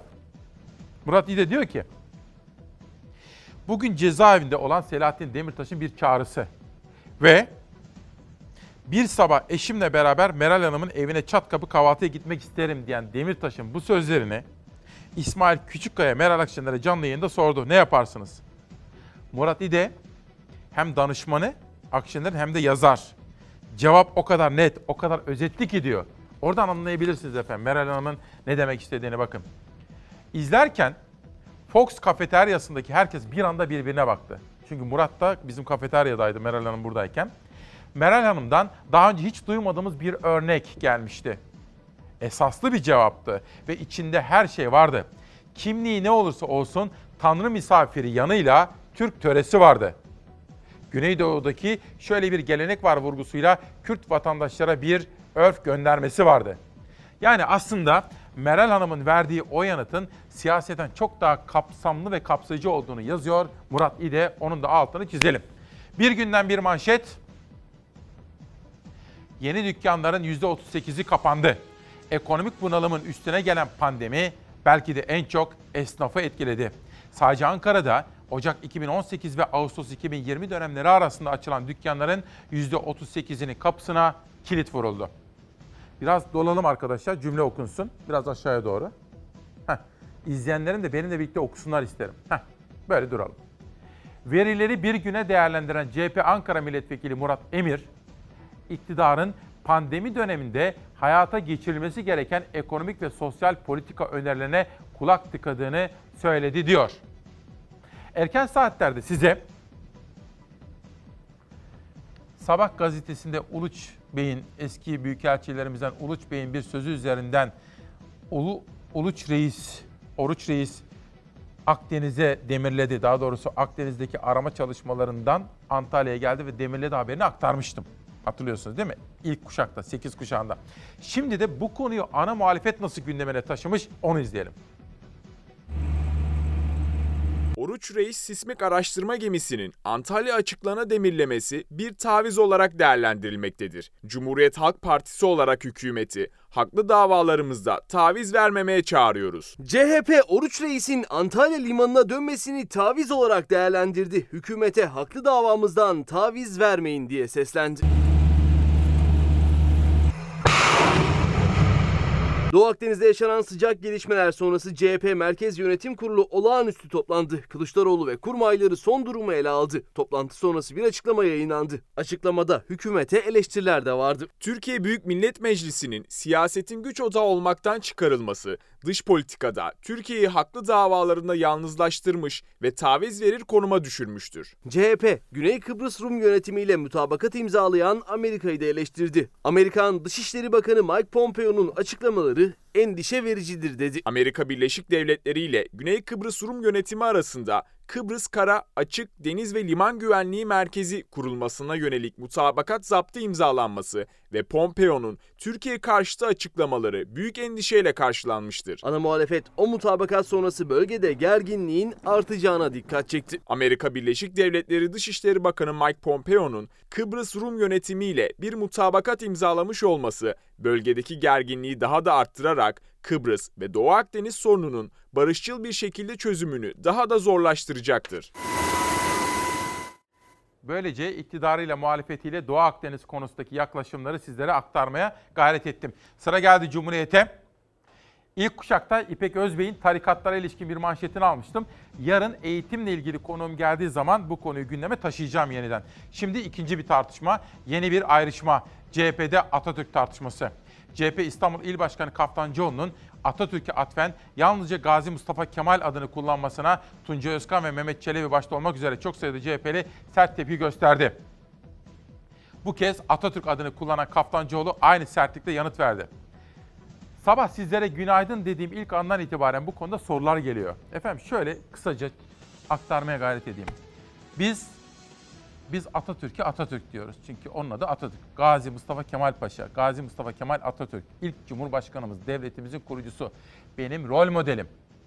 Yani onu örnek alıyorum. Hayatımda, yaşantımda, fikirlerimde ona uygun bir genç, ona uygun bir yetişkin olmaya gayret ediyorum. İşte her gün burada atamız var. Ancak şunu da söyleyeyim. Tabii ki Canan Hanım'ın sözlerine baktım, bağlamını okudum, öncesini, sonrasını. Yadırgadım mı? Yadırgadım. O tam olarak bizim gibi düşünmüyor. Öyle düşünmek zorunda da değil. Ama şunu da yanlış buluyorum doğrusu. Bir boş tartışma, ülkenin işsizlik gibi, yoksulluk gibi, gelir dağılımı problemleri gibi, adaletsizlik gibi sorunları ortada dururken boş tartışmalarla vakit harcayamayız. Yapay gündemlerle vakit harcayamayız. Ha ama yadırgadım. Nasıl yadırgadım? Nasıl ki ben Cumhurbaşkanımız Sayın Erdoğan Atatürk demediği zaman yadırgıyorsam ve bunu birkaç kere ifade ettiysem CHP il başkanının Atatürk demiyorum kişisel tercihimdir demesini de yadırgıyorum. Ha, yadırgayabilirim. Ama çok fazla da vaktimizi bunlarla harcamayalım. Sonuçta gerçekler değişmez. Gerçek nedir? Bu ülkenin adı nedir? Söyleyin bana. Türkiye Cumhuriyeti'dir. Peki bu ülkenin kurucusu kimdir? Gazi Mustafa Kemal Paşa'dır. Yani Atatürk'tür. Dün danışmanımla bu konuyu biz 30-40 dakika konuştuk. Sonrasında bana İlber Ortaylı'nın bu konudaki yaklaşımlarını, Halil İnalcı'nın kitabındaki yaklaşımlarını gönderdiği okudum. Bir kere daha bilgilerimizi tazeledik. Gazi Mustafa Kemal Atatürk ilk Cumhurbaşkanımız diyor ve bir sonraki manşete geçiyorum. Türk Gün Türk donanması hepinizi ezer manşetiyle çıkmış. Cumhurbaşkanı Tayyip Erdoğan'ın uyarılarını uyarıları karşısında çaresiz kalan Emmanuel Macron başta kendi ülkesi Fransa olmak üzere ABD ve Avrupa basını tarafından alay konusu oldu diyor efendim. Bir haberim daha var. O haberden sonra şimdi yönetmenim Şehnaz'dan Türkiye Gazetesi gelsin. Covid manşeti vardı İhlas grubunda. Büyütelim. Vakalar nasıl patladı? Konuğumu huzurlarınıza çağıracağım. Profesör Doktor Kayan Palay'ı. Ama önce iki kitap, bir Davutoğlu haberi ve dönüşte Covid manşetlerine başlayalım. Erhan Özkan yollamış. Hastane önünde İncir Ağacı isimli kitabıyla bu sabah Çalar Saat'te. Bu kitapta bizim izleyenimiz tarafından yazılıp bana gönderilen bir kitap. Doçent Doktor Zeliha Tekin'in Başarı Perspektifinden Masallarla Kariyer ve Girişimcilik Yolculuğu isimli kitabı da bu sabah Çalar Saat'te. Ahmet Davutoğlu iktidara yönelik muhalefetinin dozajını ve kendi muhalefet yolculuğunda vitesi yükseltiyor. İşte çağrımız istedikleri şartlarda, istedikleri televizyonda tartışalım. Eğer bizimle tartışmak istiyorsa AK Parti Genel Başkanı olarak Sayın Cumhurbaşkanı buna da hazırız. Eski Başbakan, Gelecek Partisi Genel Başkanı Ahmet Davutoğlu Manisa'dan yaptı çağrıyı. Cumhurbaşkanı Erdoğan'a seslendi. Televizyonda tartışmaya hazırım dedi. Yaptığı her suçlamanın cevabını verir. Yanlış yürüttüğü her politikanın alternatifini kendisine birer birer anlatırız. Çok içimizden ayrılıp da parti kuranları gördük. Bu iş böyledir. Bu tür ihanetlerin içerisinde olanlar bu işin bedelini de ağır öderler. Cumhurbaşkanı Erdoğan eski yol arkadaşını pek çok kez isim vermeden ama sert sözlerle hedef aldı. Davutoğlu ekonomiden dış politikaya, eğitimden sağlığa eleştirilerini sıralarken kendisine ve partisine medya ambargosu uygulandığını iddia etti. Medya ambargosu uyguluyorlar. Biliyorlar ki medyada biz 3 gün konuşsak bunlar 3 ay nefes dahi alamazlar. Nefes dahi alamazlar. Bakanın durumunda olanlar veyahut da daha farklı görevler verdiğim kişiler farklı bir şekilde saldırı içindeler. Onlar iftira kampanyaları yapacak. Biz ahlak kampanyaları yapacağız. Onlar kara propaganda yapacaklar. Biz dürüstlüğü, temiz siyaseti yücelteceğiz. Sorunların konuşulması engelleniyor diyen Davutoğlu tek adam rejimi altındayız ifadesini kullandı. İktidarı suni gündem oluşturmakla da suçladı. Bu iktidarın son numarası da hep böyle. Sorunların ciddi bir şekilde konuşulmasını engellersek millet batırdığımız ekonomiyi, yıktığımız hukuk devletini, yok ettiğimiz adaleti konuşmaz, görmez, duymaz zannediyorlar bunu. İstedikleri şartlarda, istedikleri televizyonda, istedikleri konu, konuyu onlarla tartışalım. Bugüne kadar CHP lideri Kılıçdaroğlu'nun televizyon davetlerine kapıyı hep kapattı Cumhurbaşkanı. İlk kez eski yol arkadaşı eski Başbakan Ahmet Davutoğlu da AK Parti'yi en iyi bilen isimlerden biri olarak televizyonda tartışalım çağrısı yaptı. Cumhurbaşkanı ya da kurmaylarının bu davete vereceği yanıt merak ediliyor. Siyasetteki gelişmelere de baktık. Efendim şimdi adeta gözünüzü bile kırpmadan, oturduğunuz yerden kalkmadan izlemenizi istediğim bir bölüm başlıyor. Çünkü sizler için davet ettim, bizi kırmadı. Çok güvendiğim isimlerden biridir. Bir bilim insanı. Profesör Doktor Kayahan Pala Bursa'dan geldi sizler için. Ve Covid-19'a ilişkin çember daralıyor dediğimiz bu özel sabahta İsmail Küçükleri Demokrasi Meydanı'nda. Hocam hoş geldiniz. Merhabalar. Nasılsınız? Teşekkürler. Siz nasılsınız? Hocam bu kolonya işini iyi aklımıza getirdik. Biliyorsunuz aslında Türkiye'de bir gelenektir Evet. kolonya. Çünkü Türkiye Cumhuriyet'in kurulduğu ilk yıllarda Evet. bulaşıcı hastalıklara karşı çok güçlü bir mücadele vermiştir. Evet. Yani düşünün bazı illerde her 100 kişiden 40'ı 50'sinin sıtmalı olduğu günlerden şimdi artık neredeyse sıtmanın ciddi bir problem olmadığı günlere geldik. Aynı şey verem için de geçerli. Bu kolonyanın bizim çocukluğumuzda, yetişme çağımızdaki, misafirliğe gittiğimizdeki kullanılmasının arka planında biraz bu bulaşıcı hastalıklara karşı alınmış önlemlerin olduğunu da unutmayalım. Bu geleneği büyütelim ve yaşatalım. Bugünlerde daha da iyi görüyoruz bunu. Hocam bir şey... İzninizle ben maskeyi çıkartacağım. Tabii hocam buyurun. Zaten sosyal mesafemiz var bakın yaklaşık Evet. 2,5-3 metre. Konuştuklarımız anlaşılsın. Hoş geldiniz hocam. Hoş bulduk. Hocam bir şey diyeceğim. Şimdi bu Covid-19 meselesinde şimdi maske takıyoruz ya. Kolonya. Kimseyle tokalaşmıyoruz ve mesafe koruyoruz. Aslında başka diğer hastalıklar da azalmaya başladı gördüğüm. Bulaşıcı hastalıklar için alınması gereken önlemleri aldığımızdan bir tek Covid-19 değil, bulaşıcı hastalıklara karşı ciddi bir önlem almış oluyoruz. Hatırlarsanız sizinle daha önceki programda da söylemiştik.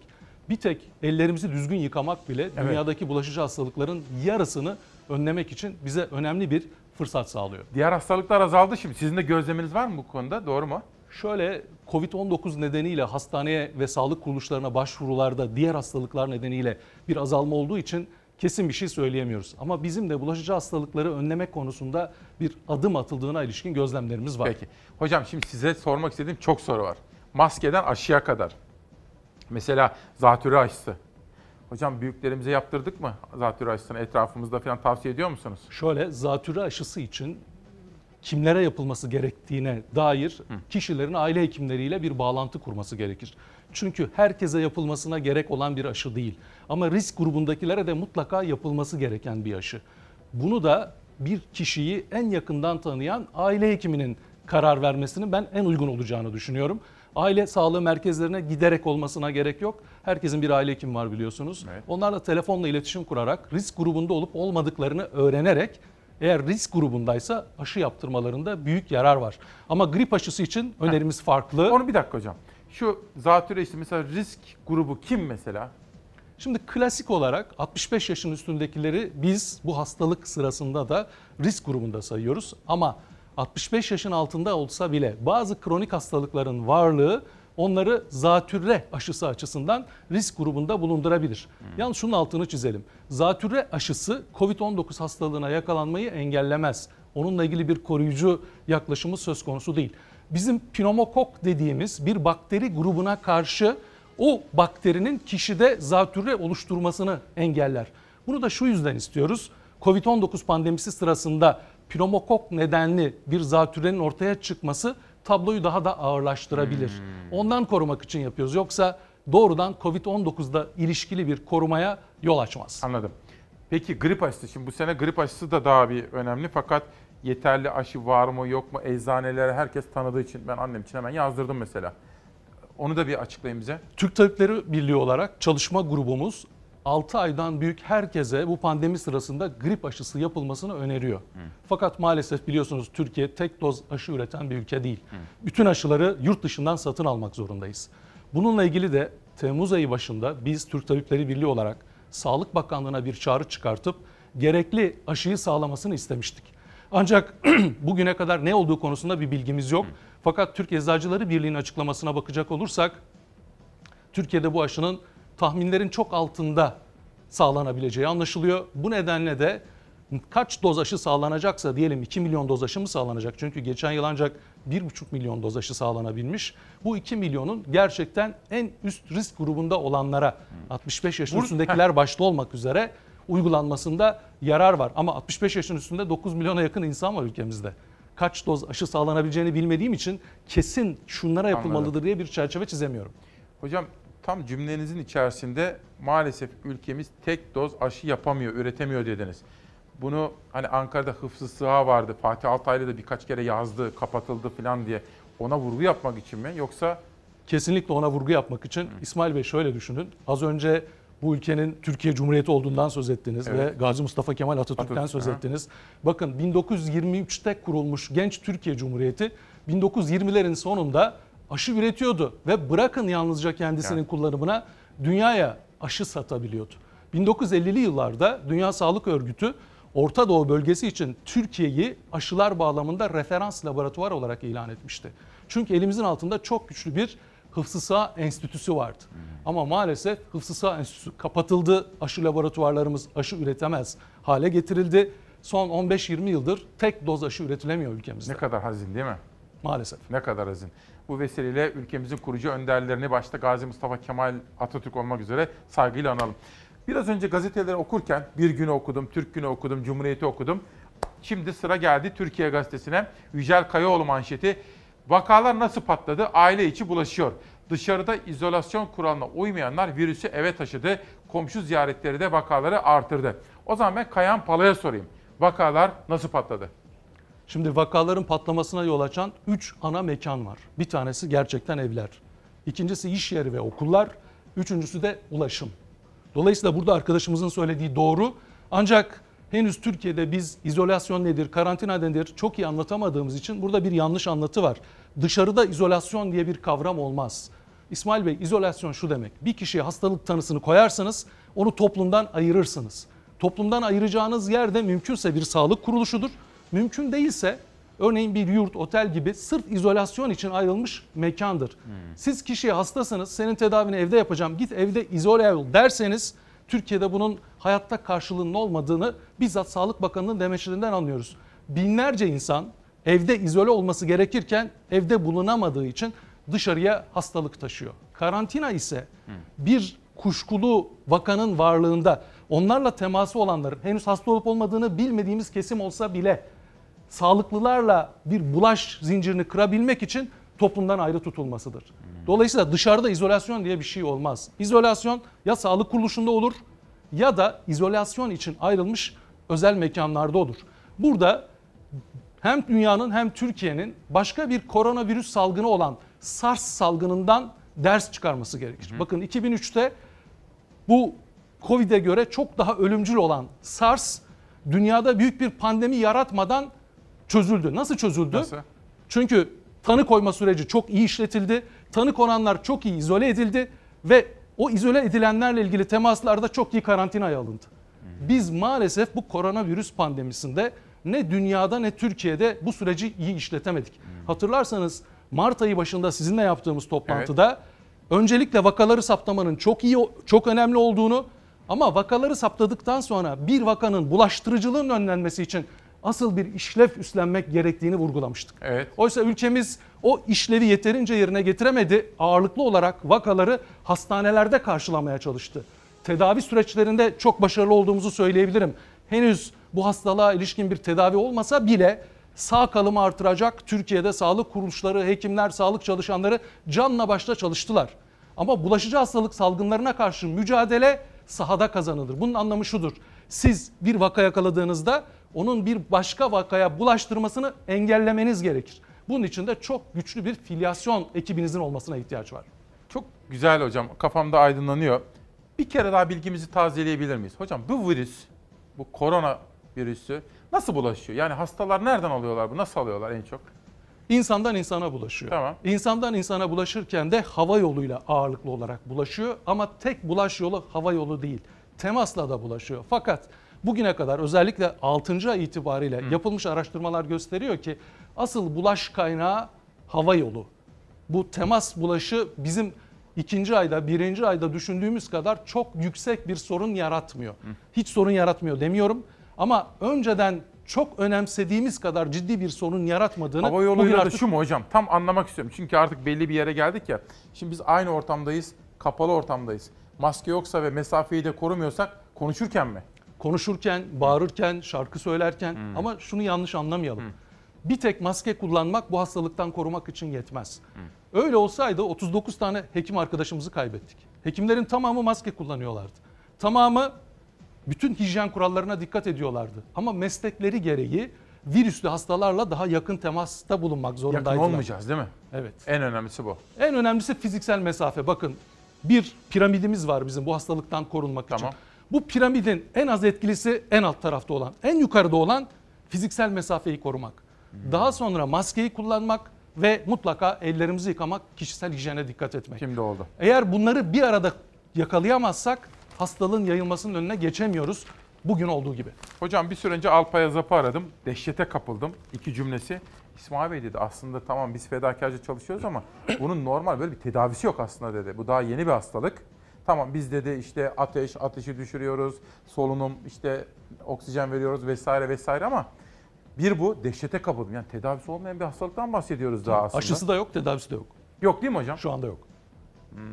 İki, ben dedi İsmail Bey 1500 hasta yatırmış birisi olarak 1500 bir hoca 1500 hasta yatırmış. Yalnızca Ankara Tıp sevgili Al- Alpay orada çalıştığı Ya, için. Şimdi hocam bugün Hürriyet'te bir haber gördüm. Koronavirüste sonbahar alarmı Ankara'da azalır, İstanbul'da artar diyor haber. Bir haberimiz vardı, bir dosyamız. Şenaz hazır mıyız? Ankara'da hastaneler doldu, İstanbul alarm veriyor. Çok fazla aktif vaka var.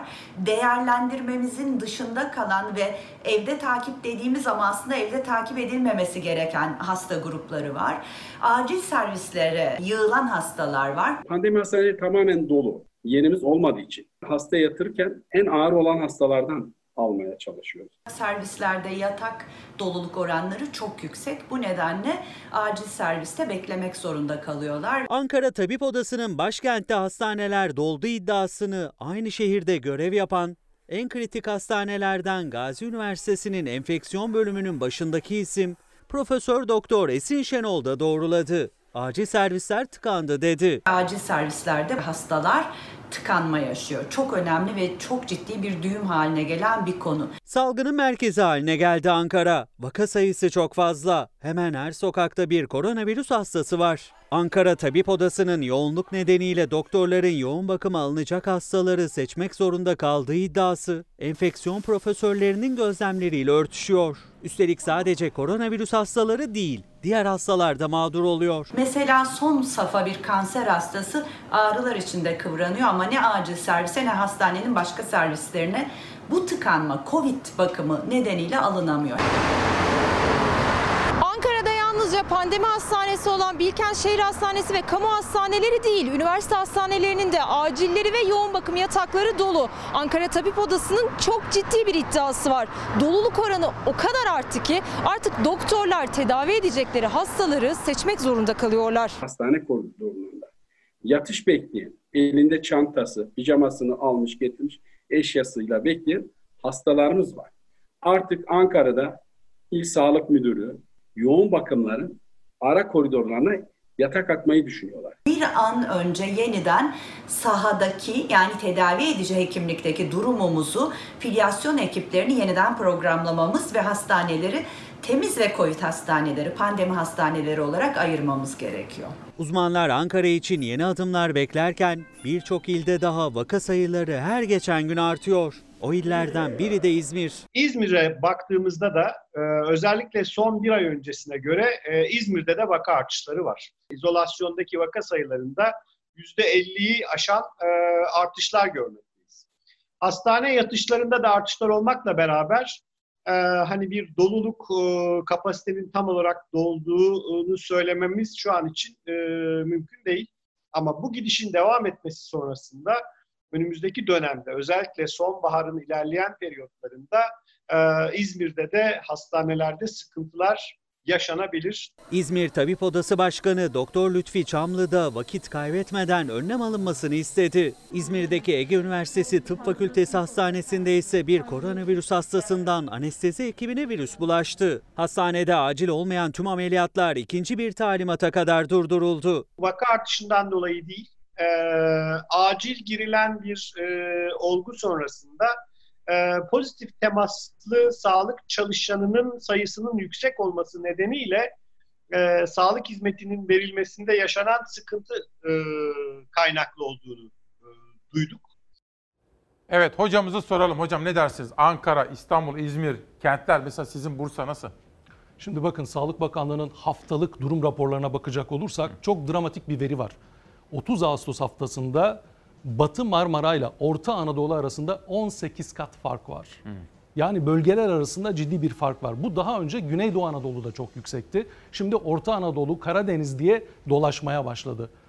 Şu anda Ankara'da karşımıza çıkan günlük olgu sayısındaki çok ciddi artış İzmir'de ve İstanbul'da da ses veriyor. Bursa'da da sıkıntılar olduğuna dair özellikle Hayat Eve Sığar uygulamasından aldığımız görüntüler var. İllere ve ilçelere göre veriler halen açıklanmadığı için net bir değerlendirme yapmak söz konusu değil ama siz de biliyorsunuz veriler açıklansa bile bu saatten sonra Sağlık Bakanlığı'nın açıkladığı verilere duyan, duyulan güvenle ilgili de ciddi bir problem var. Ankara'da niye böyle oldu hocam? Niye patladı bir anda? Bizim tahminlerimiz şöyle. Filyasyon verileri açıklansa İsmail Bey bunun tam yanıtını size verebiliriz ama bakanlık nedense açıklamaktan kaçınıyor. Ama bizim sahadaki gözlemlerimiz Ankara'daki arkadaşlarımızın gözlemleri şöyle. Biliyorsunuz Ankara memur kenti. Özellikle Ağustos ayında yıllık izinler kullanıldı. O yıllık izinler sırasında Ankara'da Gittiler, çalışanlar geldiler. memleketlerine ya da tatil yerlerine gittiler. Orada yoğun olan virüsle karşılaşıp sonra Ankara'ya devlet dairelerine geldiklerinde orada da fiziksel uzaklıkla ilgili ciddi önlemler alınmadığı için ciddi bir yayılma oldu. Yani şöyle düşünün günde 2000'den fazla bazı demeçlere göre 3000'den fazla olgu sayısından söz ediliyor. Bu korkunç bir rakam. Şimdi İstanbul'da hocam yaz aylarında boşaldı. Bayağı ciddi. Milyonlarca insan gitti. Şimdi dönecekler. Benzer bir uygulamanın yakın zamanda bütün özellikle büyük kentlerde ve özellikle yakın temasın olduğu kentlerde karşımıza çıkmasını bekleyelim. Hatırlarsanız biz bir ay önceden beri okulların açılmasının da içinde olacağı, mevsimsel gribin de buna eklenmesiyle daha fazla artacağına ilişkin endişemizi toplumla paylaşmıştık. Bu artışlar İstanbul'da içinde olmak üzere büyük kentlerde, toplu ulaşımda özellikle sıkıntı yaşanan yerlerde, iş yerlerinde sıkıntı yaşanan yerlerde daha fazla karşımıza çıkacak. Bir de bunun üzerine kalabalık ortamlarda yaşayan aile ortamlarındaki yayılımı da eklemek gerekir. Şundan söz edeceğim. Bakın Batı Marmara'da ortalama bir evde 2 kişi var ama Güneydoğu Anadolu'da 6 kişi var. Bunun da sosyoekonomik eşitsizliklerle birlikte salgının yayılmasında önemli bir etmen olduğunu aklımızdan çıkarmayalım. Tamam. Tweetler gelsin. Hocamızı soralım. Şöyle manşet tık tık tık gidelim. Profesör Doktor Bengi Başar bir meslektaşınızdan. Ankara Tabip Odası'nın son bildirimine göre Ankara'da günlük rakamlar 4000 üzerine çıkmış ve artık hasta seçilmeye başlanmış. İstanbul'da da gelecek günlerde benzer bir durum söz konusu olabilir. Lütfen çok dikkatli olalım diyor. Ne demek hocam hasta seçmek? Çok haklı Bengi Hocam. Özellikle İstanbul için şöyle bir sıkıntı da var. İstanbul'daki yoğun bakım yataklarının özel sektörde olanlarının oranı daha yüksek. Ve bu hastalık sırasında özel hastanelerdeki yoğun bakım yataklarının kullanılmasına dair sorunlar var. Bu şu demek elinizde 100 tane yoğun bakım yatağı var ama 150 tane yoğun bakım almanız gereken hasta var. O zaman o 150'den 100'ü tıbbi önceliklendirmeye göre seçmek zorunda kalabilirsiniz ki bizim hekim olarak hiç istemediğimiz bir yaklaşımdır. Peki. Bir sonraki manşet gelsin. Son 24 saatte 5 sağlık çalışanı daha koronavirüs nedeniyle yaşamını yitirdi. Ben size güncel rakamı söyleyeyim. 39'u hekim olmak üzere şu anda 90 tane sağlık çalışanı hayatını kaybetmiş durumda. Gerçekten üzgünüz demek yetmiyor artık. Öfkeliyiz. Bir de siz de biliyorsunuz geçen hafta bir tıp öğrencisini de kaybettik. Maalesef. Yani sağlık çalışanlarını koruyamadığımız gibi tıp öğrencilerini bile koruyamamış olmanın öfkesi diyeceğim artık. Üzüntüsü değil. Gerçekten bizi çok ciddi bir sıkıntıya Bir de sokmuş hocam durumda. o kadar üzülüyorum ki çok yoruldu doktorlar, çok yoruldu hemşireler, hasta bakıcılar, oradaki temizlik görevlileri. Çok yoruldunuz. İsmail Bey şunu anlaması lazım toplumun. OECD ülkeleri içerisinde bin kişi başına düşen en düşük hekim ve hemşire sayısı Türkiye'de. Buna rağmen büyük özveriyle çalışıyor sağlık ordusu. Ama bununla baş etmesi mümkün olmayacak eğer merkezi önlemler yeterince alınmazsa ve toplum buna uygun bir davranış biçimi benimsemezse. Hocam bu söylediğiniz nedir? Merkezi yönetim gereken önlemleri alsın derken mesela ne alsınlar şimdi ne yapsınlar? Merkezi yönetim bir kere şeffaf bir şekilde verileri sunsun. Biz de bilelim ki hangi ilde, ilçede bu vakaların, yeni vakaların görülme sıklığı yüksek. Sonra filyasyon verilerini sunsun. Bu vakalar nereden bulaşıyor? Evden mi, iş yerinden mi, okuldan mı, başka bir yerden mi? Bunları ortaya koyduktan sonra bazı iller ve ilçeler için ulaşım kısıtlaması ve en az 14 gün olmak üzere bir kapanma, karantina gündeme gelebilir. Ülke çapında mı? Ülke çapında şu anda olmayabilir. Çünkü az önce size söyledim. Batı Marmara'da bir hafta içerisinde 100 binde 2'nin altında yeni olgu sayısı. Ama Orta Anadolu'da 32. Şimdi Batı Marmara'yı kapatmanız bu anlamda gerekmeyebilir. mantıksız. Ama Orta Anadolu'da hangi ilde sorun var? Ya da Doğu Marmara'da mesela Bursa'da mı sorun? Başka bir şehirlerde mi ağırlıklı olarak sorun? Bunları bilmiyoruz. Bir kere verilerin şeffaflaştırılması lazım. Filyasyona göre nedene odaklı çözüm üretmek lazım. Ama ilk aklımıza gelen iki merkezi önemli çözüm şehirler arası ulaşımın sınırlanması ve çok ciddi yeni vaka artışlarının olduğu yerlerde en az 14 gün. Niye 14 gün? Çünkü virüsün en uzun Kuluçka. kuluçka süresi bir kapanmanın yani karantinanın gündeme gelmesi. Mesela İsrail siz de biliyorsunuz ayın 18'inden itibaren Okulları da kapattı. 3 hafta bütün ülkeyi kapatıyor. Her şey Çünkü ikinci dalga birinci dalgadan çok daha Hocam yüksek oldu. size reklama gideceğim ama reklamdan dönüşte okulları soracağım. Çok en çok merak ettiğim konu okullar açılmalı mı? Açılırsa nasıl açılmalı? Hangi tedbirleri almalıyız? Çocukları okula gönderelim mi? Bunları soracağım. Ama önce geçen hafta çarşamba günü Türk Tabipleri Birliği Başkanı Sayın Sinan Adıyaman oradaydı. Cuma günü de Ekrem İmamoğlu İstanbul Belediye Başkanı yine oradaydı. Her ikisinin de ortak çağrısı şuydu. Ankara'da başladı, İstanbul'da da olsun diyorlar. Mesaileri üçe bölelim. Kalabalıklığı, trafiği, sıkışıklığı azaltalım diyorlar. Ne dersiniz? Kesinlikle doğru bir yaklaşım. Çünkü az önce söyledim toplu ulaşım en önemli bulaş kaynaklarından bir tanesi. Biz orayı ne kadar gevşetip ne kadar fiziksel mesafeye uygun hale getirebilirsek o kadar iyi olur ama yetmez. Bizim iş yeri bulaşını da çözmek için özel sektör, kamu sektör ayrımı olmaksızın önlemler almamız, bunun yanına eklememiz şart. Ekrem İmamoğlu valilikle çalışıyoruz demişti. İstanbul Valiliği bu konuyu çok detaylı olarak masaya yatırdı. Hocam bir reklama gidelim. Hazır mıyız arkadaşlar? Evet bir reklamlara gideceğiz. Ben hocama bir sade kahve ikram edeceğim. O sade kahveyi içip huzurunuza gelince eğitimle başlayacağız. Hayatımızın en önemli konusu koronaya ilişkin çember daralıyor dediğimiz bu sabahta manşetler devam edecek. 14 Eylül 2020 Pazartesi gününde yeni bir sabah, yeni bir gün, yeni bir hafta ve yeni bir dönemde İsmail Küçükkaya ile Demokrasi Meydanı'ndasınız. Sizler için Bursa'dan gelen Profesör Doktor Kayahan Pala hocamızla konuşuyoruz. Çok soru var, çok mesaj var, çok selam var ve vaktim de sınırlı iyi değerlendirmek istiyorum. Okullarla başlayacağım. Sinan Adıyaman'dan, Türk Tabipleri Birliği Başkanı'ndan bir mesaj var Perşembe günü ilişkin onu size soracağım efendim. Çember daralıyor dediğim bu sabahta şu andan itibaren Savaş Yıldız yönetmen koltuğunda hocam eğitimi de konuşmak istiyorum. Şimdi mesela Enver Yücel de sormuş. Selçuk Pehlivanoğlu geçen gün sormuştu. Ahmet Hançerlioğulları Ankara'dan. Eğitimciler şunu söylüyorlar. Küçük sınıflardan başlayarak kademeli kurallara uyarak başlasak daha iyi değil mi? Daha güvenli değil mi diye soruyorlar eğitimciler. Ama bunu size sormak istiyorum. Önce şu. Evde internet yok, bilgisayar yok. Nasıl uzaktan eğitim olacak? Pandemi yüzünden bu yılda uzaktan eğitime devam edilmesi evinde interneti olmayan aileleri çaresiz bıraktı. Ders başladı, dert başladı. Bu Sözcü'nün manşeti. Bir sonraki gazete gelsin. Bir gün gazetesinde de bir eğitim haberi vardı bu sabah. Yoksula eğitim çok uzak. Uzaktan eğitime erişim yoksullar için adeta imkansız. OECD'ye göre 2016'da bilgisayarı olanların oranı %50 iken bu oran 2019'da %44.1'e geriledi. Hocam şimdi bunlar meselenin ekonomik, sosyoekonomik sosyoekonomik boyutları. Şimdi size şunu sormak istiyorum. Okulları açalım mı, açmayalım mı? İsmail Bey okulları açma kararını her şeyden önce eşitsizlikleri artırmayacak bir perspektiften ele almak lazım. Biliyorsunuz kamu ve özel okullar arasında ciddi bir eşitsizlik var. Bölgeler arasında da ciddi bir eşitsizlik var. Şimdi dünyada kabul edilen yaklaşıma göre salgın ölçütleri bağlamında bakacak olursak örneğin Hollanda'da, Finlandiya'da ve benzer ülkelerde şöyle bir ölçüt kullanmışlar. Günlük yeni olgu sayısının 100 binde birin altında olmasını beklemek gerekecek. Şu anda Türkiye bu ölçütü karşılayabiliyor durumda değil. Ama tek başına bu ölçütü karşılamak okulları açmak kararı için yeterli değil. Bunun yanında okullarda fiziksel mesafeyi koruyabilecek olanaklar da yaratmak lazım ki daha önce de konuşmuştuk hatırlayın. Yani bir sınıf içerisinde bir öğretmen ve öğrenci başına en az 4 metrekarelik bir alan yaratmamız lazım. Bu da Türkiye'deki sınıf büyüklüklerini düşünecek olursanız 16-17 tane öğrenciyle ancak bu eğitimin sürdürülebilmesi anlamına geliyor. Bu bağlamda salgın ölçütlerini kullanıp bir de eğitimde yeni yollar deneyerek tek başına çünkü salgın ölçütü işimize yaramayacak bir karar vermek lazım. İsrail ve Amerika Birleşik Devletleri örneğini unutmayalım. Okullar açıldıktan sonra salgında ciddi bir deyim yerindeyse patlama oldu. Dolayısıyla okulları açmak çok önemli. Biz de eğitimin yüz yüze sürmesinden yanayız. Ama okulları açabilecek koşulları oluşturduktan sonra.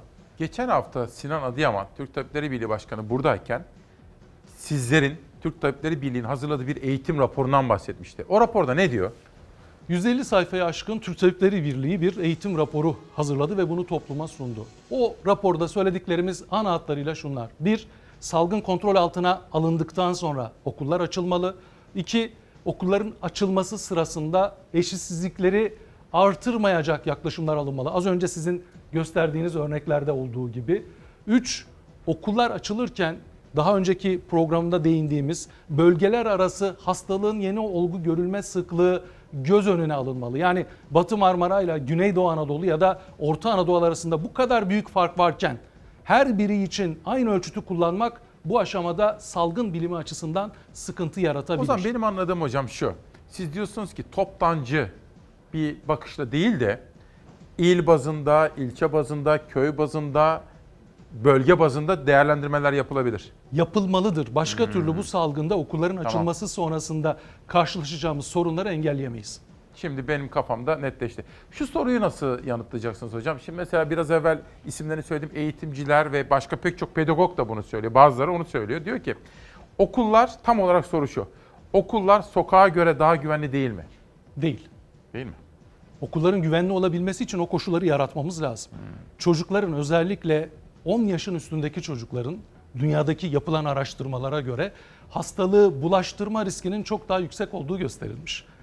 Yani 12 yaşın altındaki çocuklar için belli e, bir ölçüt kullanılabilir. Ama 12 yaşından sonra çocuğun hareketliğinin de artmasına bağlı olarak toplumda salgının yaygınlaşmasında bir rolü var.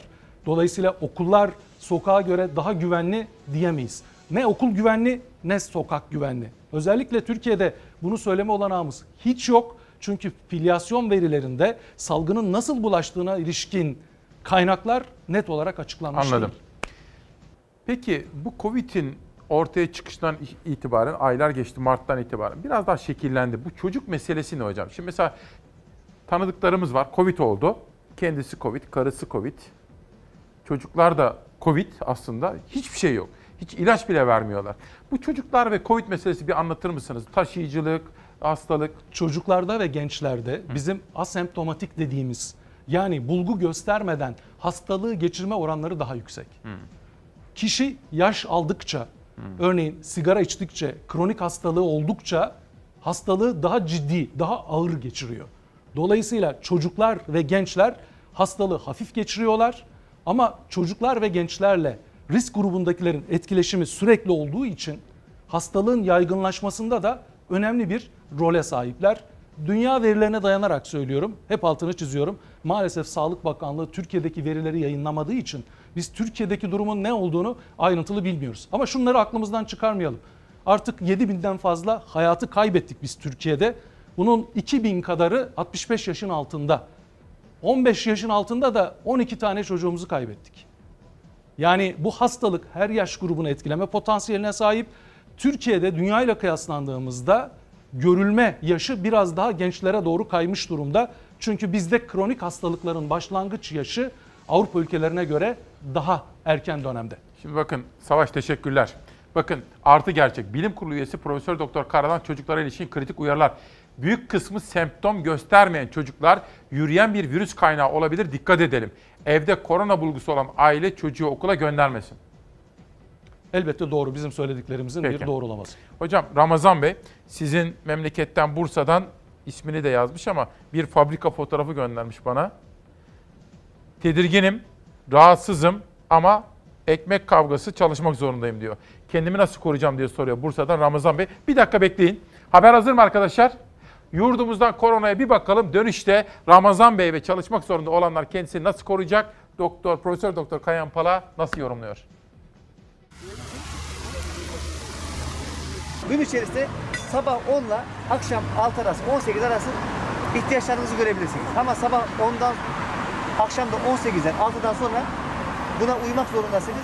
Çıkmıyorsunuz. Sokağa çıkmıyorsunuz. Tamam mı? Şehir şehir 65 yaş üzerine kısıtlama haberleri geliyor. Yerel yöneticilerden de koronavirüs haberleri. Alınan yerel kararlarla karantinada evinde kalmadığı tespit edilenlerse yurtlara yerleştiriliyor. Testin pozitif olan haberim mi yoktu? Yok canım ne haber daha ben dün şüphelendim, dün test verdim. Daha bugün saat 3'te 4'te gidip alacaktım. Benim haberim olmadan başkalarının haber olmuş. Esnafım dükkanımı açıyorum. Sivas'ta karantina sürecinde olup evinde kalmadığı tespit edilenlerin yurda yerleştirilmesine geçtiğimiz günlerde karar verildi. Alınan yeni kararla Kredi Yurtlar Kurumu'na ait yurtlarda şimdilik 5 kişi tutuluyor. HA da yurtta karantinaya alınanlardan biri oldu. 65 yaş üzerine saat kısıtlaması uygulayan şehirlerin sayısı ise günden güne artıyor. Erzincan'da 65 yaş ve üzeriyle kronik rahatsızlığı bulunanların 11-18 saatleri dışında sokağa çıkmaları yasaklandı. 67. 67. Amca e, gün içerisinde 10'dan akşam 6'ya kadar yani Evet. 18'e kadar ihtiyaçlarınızı görüyorsunuz. Evet. Fakat sabah 10'a kadar akşam da 6'dan sonra evden çıkmıyorsunuz. Bunu Evet. biliyorsunuz. Aynı öyle devam. Konya'nın Beyşehir ilçesinin belediye başkanı Adil Bayındır ise koronavirüse yakalandığını sosyal medya hesabından duyurdu. Bayındır, çevreme zararım olmaması adına 14 gün süreyle karantinada olup kendimi izole edeceğim dedi paylaşımında. Koronavirüs pandemisinin bitmesi için aşı beklentisi ise günden güne büyüyor. Ancak bilim kurulu üyesi Profesör Doktor Tevfik Özlü koronavirüs aşısıyla pandemiyi bitirmenin beklendiği kadar kolay olmadığını duyurdu. Aşı bulunacak, salgın bitecek, beklentisi gerçekçi değil. Çiçek, çocuk felci, kızamık gibi tam ya da büyük oranda kontrol sağlayan olumlu aşılama örnekleri var. Ancak bunun için aşının çok etkili, örneğin aşılanan popülasyonun %90, %100'ünü koruması gerekiyor. Özlü paylaşımlarında aşının en az 5-6 milyar doz üretilmesi ve uygulanması gerektiğini ve bunun uzun zaman alabileceğini söyledi. Grip aşısı örneği verdi. Örneğin grip aşısı yıllardır ülkemizde var. Ancak ülkemizde aşılanması gereken hedef kitlenin henüz üçte biri bile aşılanamıyor. Grip aşısı tartışması siyasi arenada da sürüyor. Yeterince ithal grip aşısı sağlayamadığınız ortada.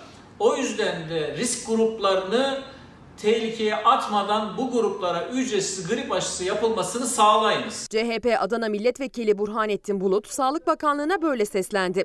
Bulut maske dağıtımını hatırlattı. Belli ki Sağlık Bakanı yeterince tedbir almadığı, yeterince sipariş vermediği için ihtiyaç kadar grip aşısı ülkemize gelmeyecek. Maske olayında yaşandığı gibi bir kargaşa, kaos gelecekte önümüzde duruyor. Hocam şimdi editörüm Zeray Kınacı bana bir bilgi veriyor. Dünya Sağlık Örgütü Ekim ayına, Ekim ve Kasım'a dikkat diyor. Yani çok fazla ölüm vakası olabilir diyor. Danışmanımdan Nihal Kemaloğlu'ndan gelen bir bilgi bak. Diyor ki, ismi bende saklı kalsın. Biz kalabalık bir iş yerinde çalışıyoruz. Yaklaşık 159-200 kişide virüs çıkmasına rağmen fabrika karantinaya alınmadı. Ve pozitif olanlara da kimseyle temasın olmadığını söylemesi tembih edildi. Hocam Bu inanılacak bir haber değil. Buna takip edeyim. Bunu takip edeyim. Hayır şöyle inanılacak haber yani yanlış haber demiyorum. Böyle bir haberin Ama karşımıza çıkmaması gerekir.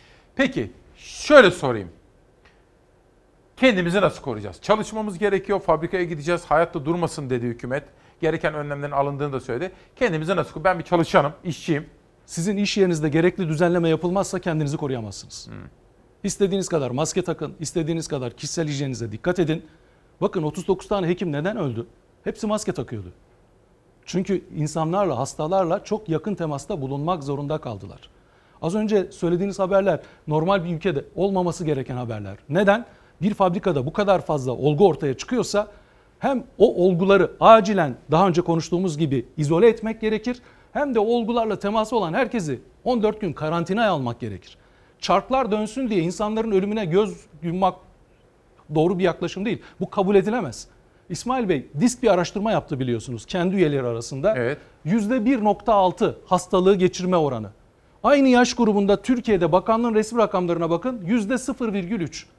Emekçiler 5 kat daha fazla hastalığa yakalanıyorlar.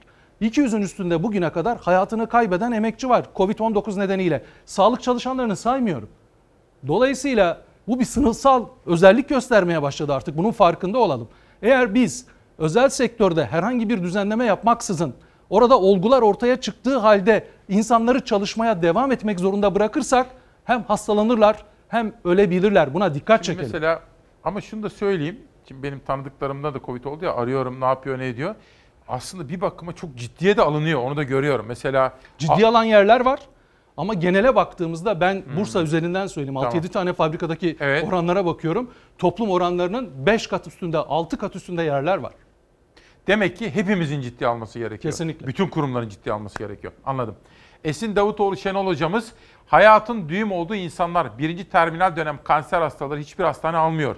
Acile ihtiyacı olan ve çok acil ameliyat olması gerekenler, yaşlı yakını, yaşlı bakım evinde olup Covid bunlara kapı önüne bırakılanlar, hem küçük çocuklara hem yaşlı yakınlarına bakmak zorunda olup her gün işe gitmek zorunda olanlar, tüm aile Covid tanısı alıp izolasyona konulup ilaç bile alacak yakınları olmayanlar buradan devam edin diyor. Durumu bir de böyle anlatalım.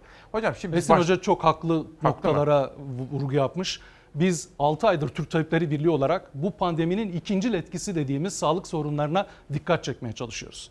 Yani pandemi bir yandan insanları bu hastalık nedeniyle öldürüyor ama öte yandan da pandemi var diye sağlık kuruluşlarına başka sorunları yüzünden başvuramamak ciddi bir problem. Sağlık Bakanlığı buraya el atmalı. bir bilgi vereceğim. Sevgili Çalarsat ailesi bu Covid çıktığından beri en çok güven duyduğumuz isimler. Hem Sağlık Bakanlığı'yla da düzenli konuşuyorum. Ben bakanlığın çalışmalarının yoğun olduğunu da biliyorum. Kendilerinin başkaca engeller altında olduklarını da biliyorum ama şunu söylemek isterim. Yapıcı bir dille, yapıcı bir üslupla sizleri kaygıya ve endişeye sevk etmeden, anksiyete yaratmadan durumun gerçek fotoğrafını aktarmaya çalışıyorum. Çünkü şunu gördüm. Bazıları meseleyi ciddiye almıyor. Korkmanızı istemem. Ama kaygılanmanızı da isterim. Paniğe kapılmanızı istemem. Ama tedbirleri almak üzere bir parça endişeye kapılmanızı isterim. Haksız mıyım hocam? Çok haklısın. Bir rakam verelim. Evet. 2018 yılında Türkiye'de trafik kazalarından kaza yerindeki ölümler 6100 kişi. Dün itibariyle biz 7000'i geçtik bu hastalık sırasında. Şimdi trafik kazalarını pandemi öncesinde çok ciddi bir sorun olarak algılamıyor muyduk?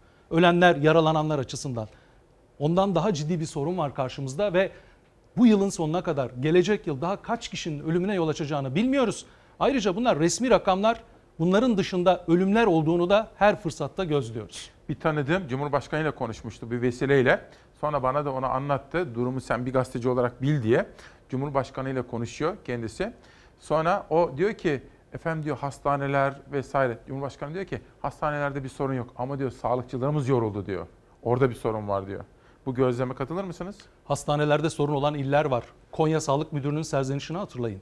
Diyarbakır'ı hatırlayın. Şu anda Ankara'yı hatırlayın. Yani hastanelerde sorun yok diyemeyiz.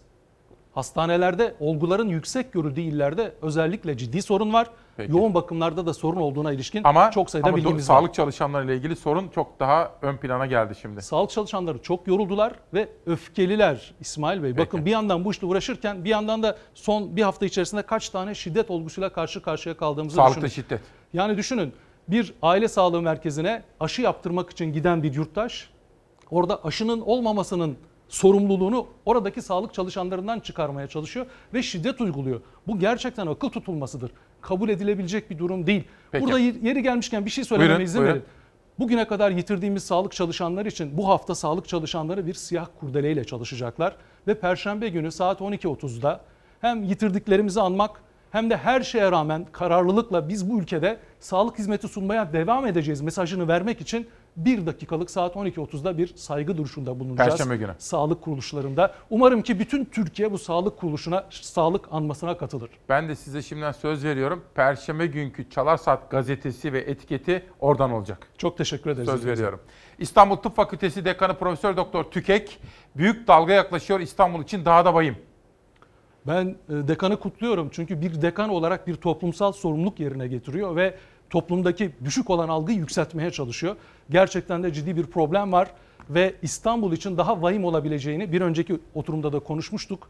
E, Bunu şimdiden öngörmekte büyük yarar var. Peki bir sonraki manşet.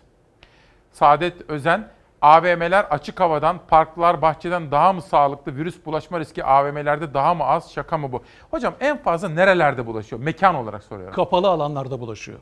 Kapalı büyük alanlar daha ciddi sorun yaratıyorlar çünkü içerideki havayı temizlemek daha zor. Bu nedenle AVM'ler en yüksek riskin olduğu alanlar içerisinde sayılabilir. Peki. İntern hekimlerde sahada T24'te gördüm bu manşeti. Ucuz iş gücüyüz. Bizlere sadece günde 2 adet cerrahi, mas cerrahi maske veriliyor. Para vererek koruyucu ekipman alıyoruz. Bizi Covid servise çalıştırmıyorlar ama orada çalışan sağlıkçılarla başka servislerde karşılaşıyoruz. İnternler biliyorsunuz tıp fakültesi son sınıf öğrencileri. Bu hafta, geçen hafta bir arkadaşımızı kaybettik Konya'da. Gerçekten çok üzüntü verici bir durum. Herhangi bir internün burada söz edilen sorunlarla karşılaşması kabul edilemez. Burada hem dekanlara hem rektörlere büyük bir sorumluluk düşüyor. Eğer kişisel koruyucu ekipmanı sağlayamıyorlarsa bu arkadaşlarımızı o zaman sağlık kuruluşlarında görevlendirmesinler. Peki. Yönetmenim Savaş da bana diyor ki, abi diyor bütün toplantılar, bütün gösteriler, kalabalık mekanlara ilişkin tek bir karar, tek bir standart uygulanması gerekir. İktidar partisine öyle, öbürüne böyle olur mu diye soruyor haklı olarak. Haber hazır mı? İzleyelim, hocaya soralım. Sergiler yasak, tiyatrolar yasak ama Recep Tayyip Erdoğan'ın partisine üye kaydı için 100 bin kişilik toplantılar serbest. 100 bin yeni üyemize, Büyük AK Parti ailesine hoş geldiniz diyorum. Sayın Cumhurbaşkanı istediği zaman valilik kararnamesi ortadan kalkıyor. Sayın Cumhurbaşkanı istediği zaman istediği yasaklar konuluyor. Türkiye Cumhuriyeti Devleti tek adam devletine dönüştü. Sağlık Bakanı da uzmanlarda hatta Cumhurbaşkanı Erdoğan her konuşmasında kalabalıklardan uzak durun mesafenizi koruyun derken AK Parti'nin 100 bin yeni üye etkinliğinde yüzlerce kişinin bir araya gelmesini eleştirdi muhalefet. İstanbul Valiliği'nin önce 12 Eylül olarak açıkladığı İstanbul'daki yeni kısıtlama kararını 14 Eylül pazartesi diye değiştirmesini. Türkiye Cumhuriyeti Devleti'ni devlet gibi değil, mahalle güzelleştirme derneği gibi yönetiyorlar. Salgında sayılar her geçen gün yükselirken il bazında valiliklerde yeni tedbirler açıklanıyor. İstanbul Valiliği de Cuma günü İstanbul'da deniz araçlarında düğün, nikah, sünnet düğünü, nişan ve açık alanlardaki konser, festival gibi etkinliklerin yasaklandığını duyurdu. Yasaklar da cumartesi başlayacaktı. Cumartesi pazar etkinlikler yapılsın, yasak pazartesiden başlayacak dedi. Tabii herkes merak etti bu niye böyle.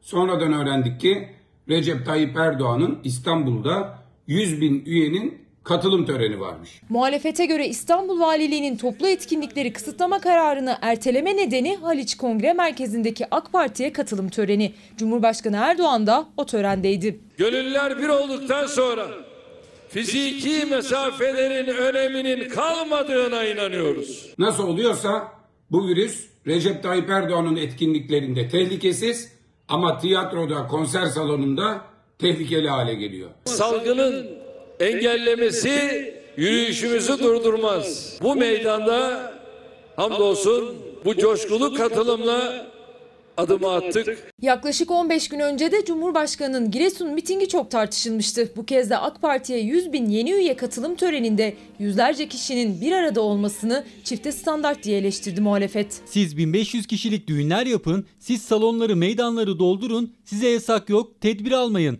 İnfaz ve koruma memurları cezaevlerinde yatılı nöbet tutmaya devam etsin. Olmuyor beyler, olmuyor. Bu programı 100 bin yeni üyemizin tamamının katılımıyla yapmayı istiyorduk. Bu kadar çifte standart vatandaşın da kafasını karıştırıyor ve kimse artık virüsle ilgili tedbirleri ya da bu konuda konuşan yetkilileri ciddiye almıyor. Muhalefet çifte standart tepkisi yükseltti. İstanbul Valiliği ise 12 Eylül'de başlayacak toplu etkinlik kısıtlamasının neden pazartesi gününe ertelendiğine ilişkin bir açıklama yapmadı. Hocam bu virüs parti falan tanımıyor değil mi? Bu kesinlikle kabul edilebilecek bir durum değil. Siyasi faaliyetler sırasında ya da başka fiziksel mesafeyi koruyamayacak bütün faaliyetler sırasında virüsün kolay geçtiğini biliyoruz. O nedenle yani açık hava etkinlikleri de içinde olmak üzere herhangi bir fiziksel uzaklığı koruyamayacağımız etkinlikten kaçınmak gerekir. Buradaki haberler bunu kaçınmanın olmadığını gösteriyor. Ben zaten geçen hafta Giresun'a gittiğinde Cumhurbaşkanı Erdoğan tamam taziyeye gitti, başsağlığına yaraları sarmaya gitti ama o kalabalıklardan tedirgin oldum ve bunu çok yadırgadım, yanlış buldum. İsmail Bey hatırlayın daha önce Ayasofya'nın yeniden e, ibadete açılması sırasında da böyle bir kalabalık olmuştu. Sonraki etkilerini görüyoruz. Hı hı. Dolayısıyla hiçbir şekilde fiziksel mesafeden ödün vermeden bu pandemiye karşı mücadele evet. vermek gerekir. Bu örnekler doğru örnekler değil. Hocam şimdi ben geçen hafta bir uzman görüşü aldım ve çok acil değilse diş hekimlerine gitmeyin diye onun Sözcü'deki röportajından aktarımlar yapmıştım. Fakat bana çok sayıda telefon geldi, şikayet de geldi. Hazır mıyız? İzleyelim hocaya soralım.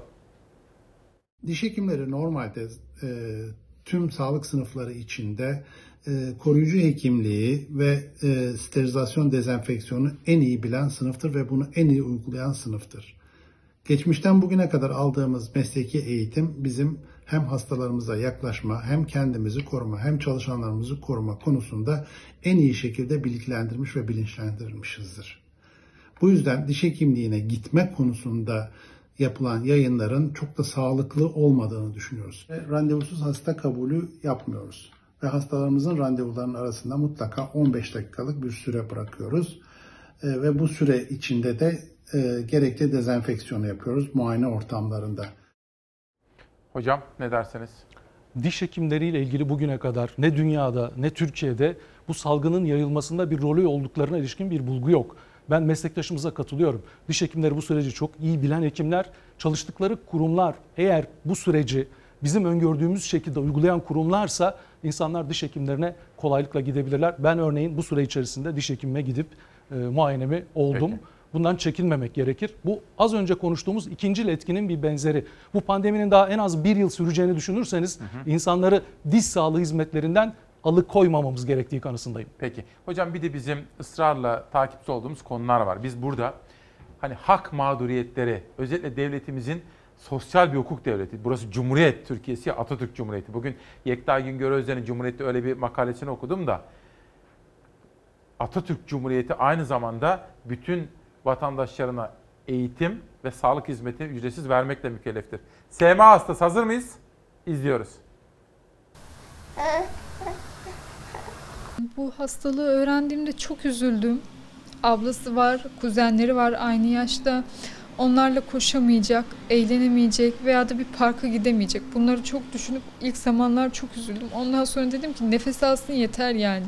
Onlar gerek yok. Doğunca biz e, onu anladık. Hani hafif hareket, çok hareket, sıfır hareketleri vardı. Böyle bir hastalıktan hiçbir şekilde haberimiz yoktu. Ondan sonra hastaneye gittik. Hani dünya başımıza yıkıldı. Türkiye'nin en küçük ve en ağır SMA tip 1 hastası Muhammed Ali Rıza. O küçücük bedeninde verdiği büyük mücadeleye rağmen etrafa gülücükler saçıyor. Anne babası ise çaresizlik içinde zamana karşı yarışıyor. Sağlık Bakanlığı'nın devreye girmesini bekliyor. Neredeymiş benim paşam ya?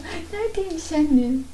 Kuzum. Can Bakal çiftinin ikinci çocukları Muhammed Ali Rıza SMA hastası. Aslında ailelerin çabasıyla SGK'nın ödeme kapsamına aldığı bir ilaç var ancak o ilaç hastalığı sadece yavaşlatıyor. Oysa Amerika ve Avrupa'da onaylanan gen tedavisiyle hastalık durma noktasına gelebiliyor. Tedavi en çok da 2 yaş altındaki bebeklerde sonuç veriyor. İlaca ne kadar küçükken erişirse hasta o kadar etkili oluyor. Yurt dışındaki fiyatı 2.4 milyon dolar. Ee, biz bu bütçeyi karşılayamıyoruz. Bütün mal varlığımızı sattık. Yine de bu rakama ulaşamadık. Ee, internette kampanyalar başlattık. Ee, bu kampanyada da belirli bir miktar topladık. Ee, mal varlığımızı satarak 3 milyon gibi bir rakam topladık. İnternetteki kampanyadan da 2,5 milyon gibi bir rakam topladık.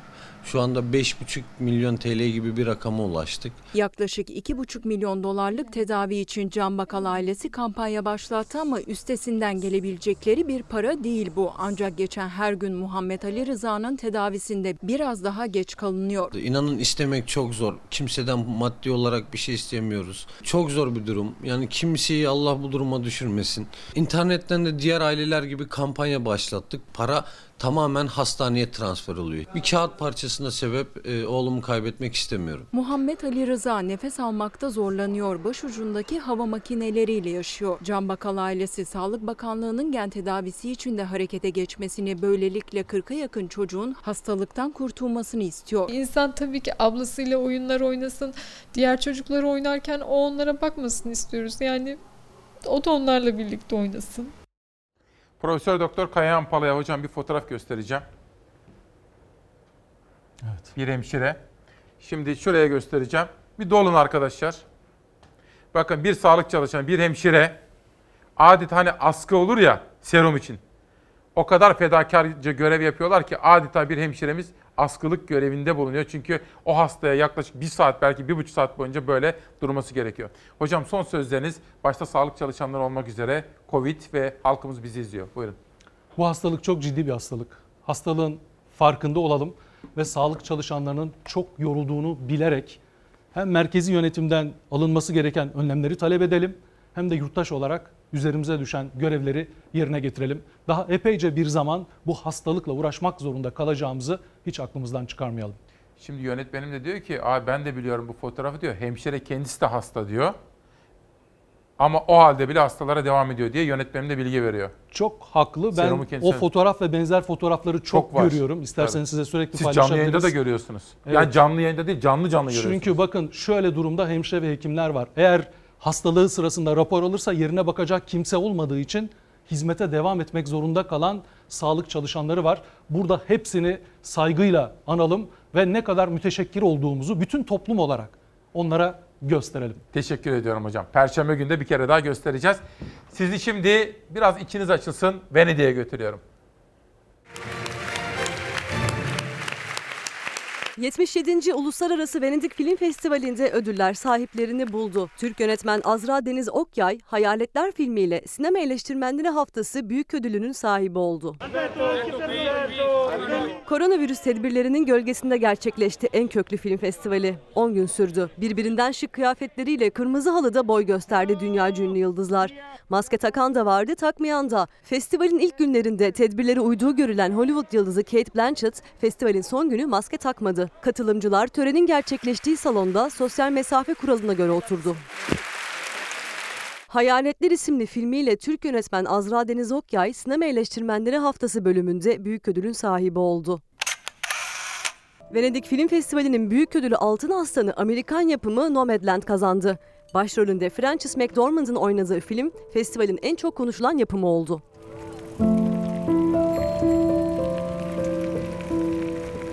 Volte for Best Actress is Vanessa Kirby in Pieces of a Woman. En iyi kadın oyuncu ödülünü ise Pieces of a Woman filmindeki performansıyla İngiliz oyuncu Vanessa Kirby kucakladı. You are one of my biggest inspirations, so this means so much. Evet erken saatlerde konuştuk ama onun adı Atatürk. Gazi Mustafa Kemal Paşa, Gazi Mustafa Kemal Atatürk. Seçtiğim bölümleri okuyamadım ama yarın ve ondan sonraki gün okuyacağım. Dünya basınında Atatürk'e ilişkin neler söylendi onları sizlere paylaşacağım. Efendim bu sabahta yeni haftanın ilk günde benimle birlikte olduğunuz için çok teşekkür ediyorum. Yayında yapımda emeği geçen bütün ekip arkadaşlarıma ve danışmanlarıma, danışmanıma çok teşekkür ediyorum. Kitaplarla kapatmak isterim. Erhan Özkan, Uçuşan Küllerimiz isimli kitabıyla Çalar Saat'te.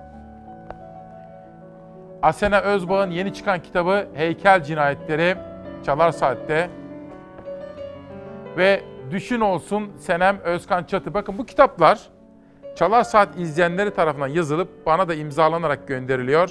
Ve diyor ki Türkiye'nin özgürce düşleyen çocukları için demiş. Çok teşekkür ediyorum. Bir de Ben Atatürk'ü gördüm. Nasuh Beyoğlu'nun imzalı gelen kitabı da işte Ben Atatürk'ü gördüm. Biz Çalar Saat ailesi Atatürk'e Atatürk diyoruz.